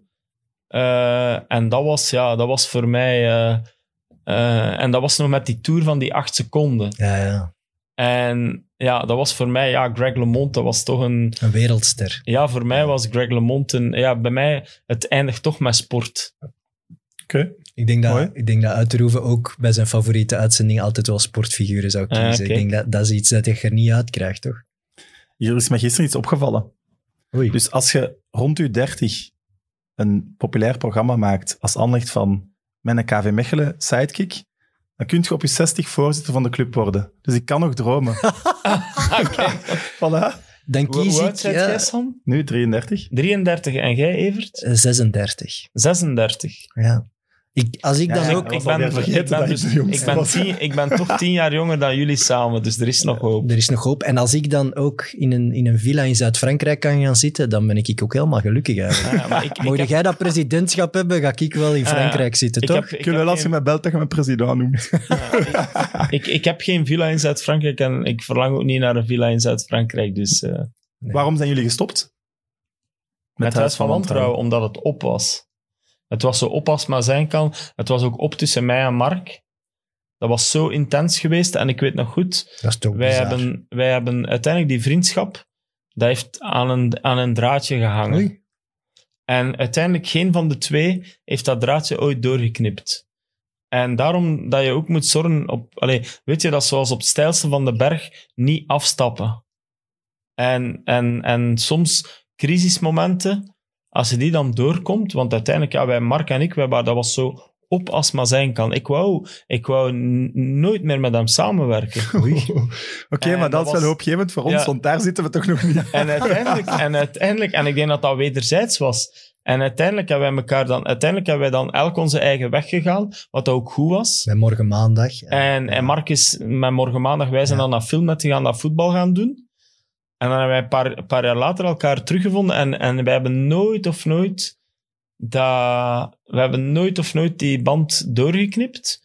En nu zijn wij daar natuurlijk super blij om, want nu zijn wij, eh, ja, nu, nu kunnen, dat is zo leuk. Verder bouwen is altijd leuk, leuker dan, eh Hm. dan En afbreken. een pauze kan, of ademruimte kan heel veel deugd doen. Ja. Ik denk ook wel, dat is heel intensief. Ehm, je staat ook samen tegelijk in de spotlights. Ik denk dat heel veel van die duo's daar na een tijd last van hebben. Dat het is zoveel, ook rondom de figuren, rond dat programma. De druk is er ook, dat je, dat je je misschien begint te ergeren aan de kleine dingen. Ik denk bij de, eh, de Paul Leenaerts na Schalkse Ruiters, ik kan mij voorstellen Tom dat je daarna even oef, wilt uitblazen, apart Ja. terug. Dat snap ik. Volledig. Ja, Eh, Na jaren Filmnet, Supersport, beslist je toch om Woestijnvis op te richten. Met Jan Huizen en Erik Watté. Waarom toch iets anders dan sport? Maar, maar op dat moment, dus, dus Filmnet werd overgenomen door Canal+. Plus. Ja. En op dat moment wisten wij dat Bijltjesdag was. Want wij hadden toen, eh, in 92 zijn wij begonnen. En die pay-tv, dat bestond al één jaar eh, bij Canal Plus in Wallonië. En dus Filmnet, Canal Plus had geprobeerd om in Vlaanderen te komen, maar dat lukte niet. En ze hadden een alliantie aangegaan met Filmnet. Maar uiteindelijk, dat contract dat toen was afgesloten, dat was zo eenzijdig. Dat was alles in het voordeel van de Walen op elk vlak. En toen ik daaraan kwam, ja, die mensen die dat contract hadden getekend, die hadden geen ervaring met, met sport, met televisie maken, et cetera, et cetera. En ik zei tegen die toenmalige baas, maar allee, wat dat jullie hier getekend hebben, dat, allee, dat is totaal onwerkbaar. En die zei tegen mij, ja, lost jij dat op, hè? en dan ben, ik, ben ik daar op mijn manier aan begonnen. En dan hebben wij ook een heleboel dingen afgedwongen.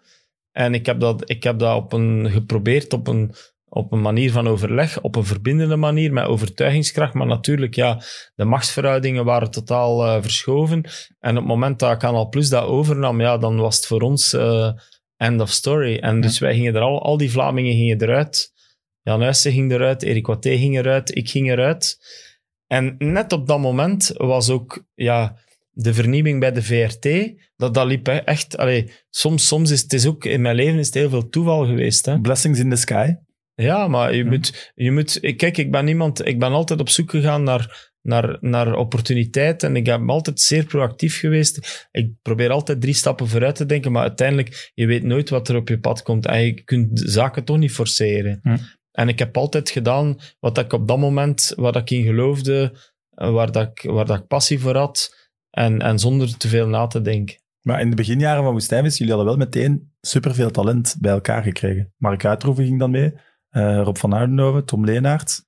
Hoe vond je die? Want die komen toch niet allemaal uit sport?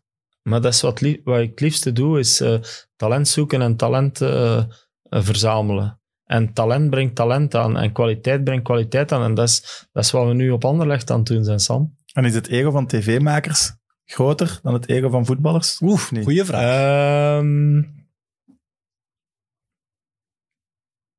mm, ja, TV-makers groter. ja. Oké.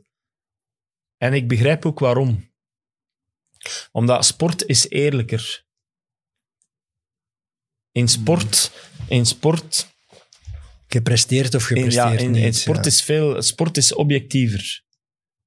Omdat kijkcijfers geen waardemeter van iets goed is, wil je zeggen. Eh, laten we zeggen dat, dat in, in, in, in de mediawereld aan de bak komen. eh, kijk, het, in, in, kijk, de toppers hè, die komen er toch altijd bovenuit. Of dat nu in de sport is of in de media. En, en, en, maar het is om met middelmatige kwaliteiten in de media een parcours te maken, dat is gemakkelijker dan in de sport. dat Ah, ja. kan wel eens kloppen eigenlijk. Ja, ik denk Kijk naar ons. Oei, oei. Maar in, en tegen een tv-gezicht zeggen dat hij bijvoorbeeld zijn programma verliest of dat hij het jaar erop niet meer op tv zal te zien zijn, ik denk dat dat enorm veel pijn doet bij heel veel van Ja, ja, tv-gezichten. iemand zeggen dat je op de transferlijst staat. Ja, maar vaak heeft dat dan te maken, ja, als je tien weken, vangnet misschien als je ook. tien slechte matches speelt en ze roepen nu op de bureau, eh, het gaat over een contractverlenging, dan weet je ook, ja, ik heb tien slechte matchen gespeeld. Terwijl Hmm. een tv-figuur heeft dat niet door, hè. Die denkt, zijn programma is het beste. Zwaar. Dus, ja. Eh, de Pappenheimers, Man bij het Hond, Alles kan beter, Het Eiland van Vlees en Bloed, De Parelvissers, om er maar een paar te noemen. Oh, het eiland. zo- hoe betrokken waart je bij het bedenken van die programma's? Eh, in, een, in, een, in een tweede fase niet meer. Eh, ik, heb, ik heb nog zeer actief meegewerkt aan, aan Man bij het Hond. Zowel eh, aan het uitwerken van het concept als eh, het invullen van het concept. En dan, ik heb zeer actief meegewerkt aan eh, de twaalf werken.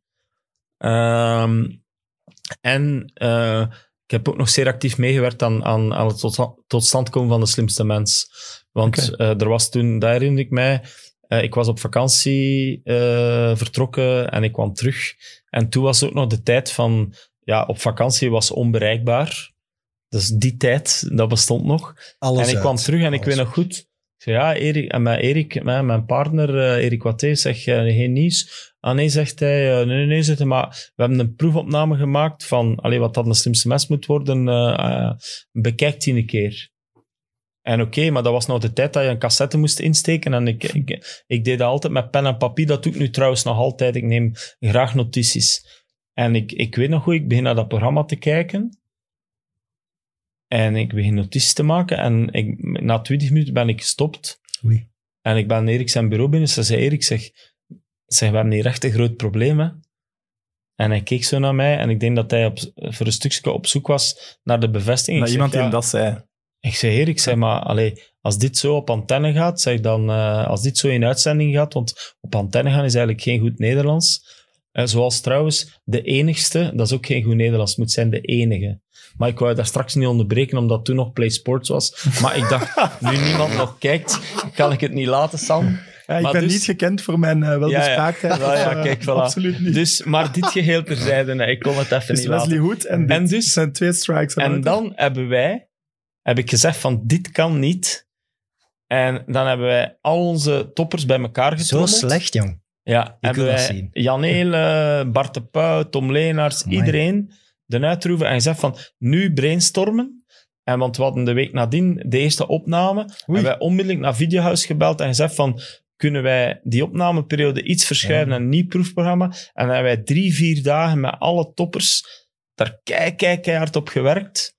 En dan is dit format eruit gekomen. In drie, vier crazy. dagen. Ja, Oh, dat is zot. en, eh, en, maar van dan af was ik zelf niet meer... eh, ja, dan, dan ga je dat bedrijf leiden, het wordt groter.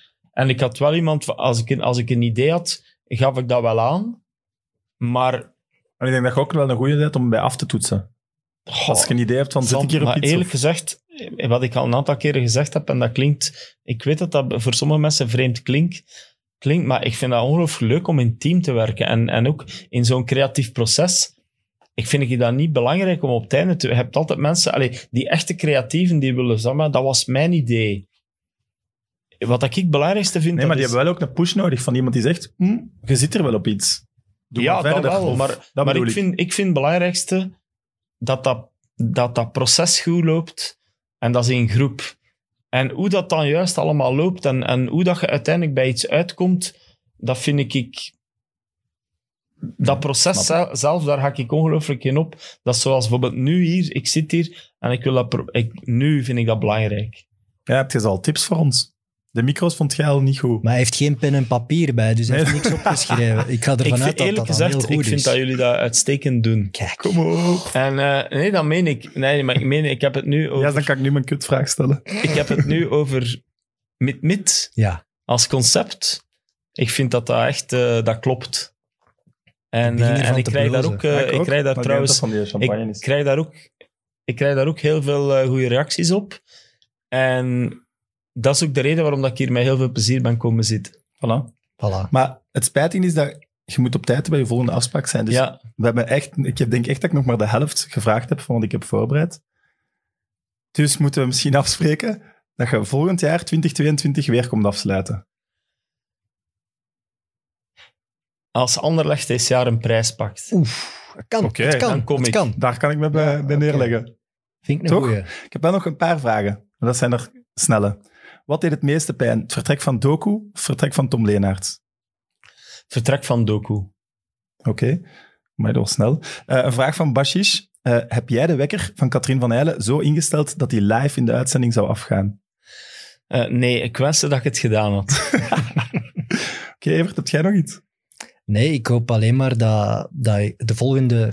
En dus na de winterstop is het KV Mechelen Anderlecht. En dan hoop ik wel dat KV Mechelen daar kan winnen. Dat hoop ik echt wel. Want vorige keer heeft Anderlecht ons vernederd met die zeven doelpunten. En ben ik een dagje naar Racing Mechelen moeten gaan en mij daar helemaal laten onderdompelen. Dus het is Ja, maar tijd... Maar- verloren. Ja. Maar ik Het is- vooral van die 7-2, onthoud ik vooral de eerste helft. Nee, wij waren goed, hè. En KV Mechelen was echt zeer goed. Dus ik denk dat we ze niet mogen onderschatten. En eerlijk gezegd, in onze race naar play-off 1, denk ik dat gaan winnen op KV Mechelen heel, Cruciaal heel belangrijk is. Dat wel, maar ik dacht, En- ik ging zeggen dat KV Mechelen ging meedoen en dat geloof ik niet. Ik denk dat Wouter en ik ook u alle twee een dagje Club Brugge of zo gunnen. Hè, gewoon voor de ja, oké, dan moet Mechelen winnen. hè. Ja, wij gaan Ja. winnen. Oké, voilà. Heb jij trouwens Mark Uithoeven een berichtje gestuurd naar die 7-2? Eh, nee, maar Gewoon ik, een paars hartje of zo? Nee, ik, ik ben niet zo... In leedvermaak ben ik niet zo getalenteerd. Dus, eh, Zo Dan, wa- mooi. dan was dat draadje meteen doorgeknipt. Heel goed. hey, als, als Mark Uitroeven, die kan bij mij niks verkeerd doen. Hè? Niks, hè? Mag jij misschien wel bij hem? Eh, maar weet je, met de jaren, dat is raar. Maar ik, dat weet je, dat zou je aan hem moeten vragen. Hè? Oké. Wij, wij- wij- er is tussen ons alleen nog maar liefde. Voilà. Ja, dat vind ik wij, wij willen graag Mark eens uitnodigen in de studio ook. Wel, maar ik zal, eh, ik zal toch eens mijn best doen. Voilà. En hem nog eens Maar we eh, hebben de laatste aanmoedigen. keer we hebben niet zo'n goede beurt bij hem gemaakt. Is het waar? Ja. Het waren die, het waren, Maar, die, maar, het waren screentesten. Weet- weet. Wout- weet We Wouter er daar iets van? in. En we waren niet zo goed. Ja, maar ja. we hem niet meer gehoord. Dat zijn die tapes van de slimste mensen. Wij hebben ook zo'n tapes. ja. maar ik denk, de aanhouder wint. Jullie Ja. zijn bij mij ook blijven proberen, dus ik zou vooral blijven proberen. Dat gaan we doen. En ik zal, eh, ik zal, hem, eh, ik zal hem toch eens proberen te overtuigen. Want ik vond het en- eigenlijk heel leuk. Voilà. En eh, hij zou dat fantastisch doen. Voilà. Het is mooi om daarbij neer te leggen. Ja, prachtig. Eh, we moeten nog zeggen, ik heb ondertussen al een bericht gekregen van werknemers van de club. Oei. We mogen die shirts weggeven ook. Ah, echt? Ja. Of wat? Mensen moeten naar rca.be slash midmid gaan. En daar eh, maken ze kans. En dan mogen ze zelf kiezen. Er zijn er negen blijkbaar. Negen Ja. van die t-shirts met Legends mogen ze zelf kiezen op welke ze willen kans maken. Ze geven ze alle negen weg. Tof, hè? Ik wou het nog eens tonen, maar ik ben nu aan het sukkelen Nee, met de verpakking. Dat gaan we laten. Wouter, dikke merci om te komen. Evert, tot volgende week. Ja, mensen weten het al. Het is al opgenomen, Juri Mulder, dus eigenlijk tot binnen twee weken. Geniet van uw vakantie. Ga ik zeker doen, Sam. Voilà. Aan de kijkers en luisteraars, tot volgende week. Bye. Mit Mit, de voetbalpodcast van Friends of Sports en Play Sports.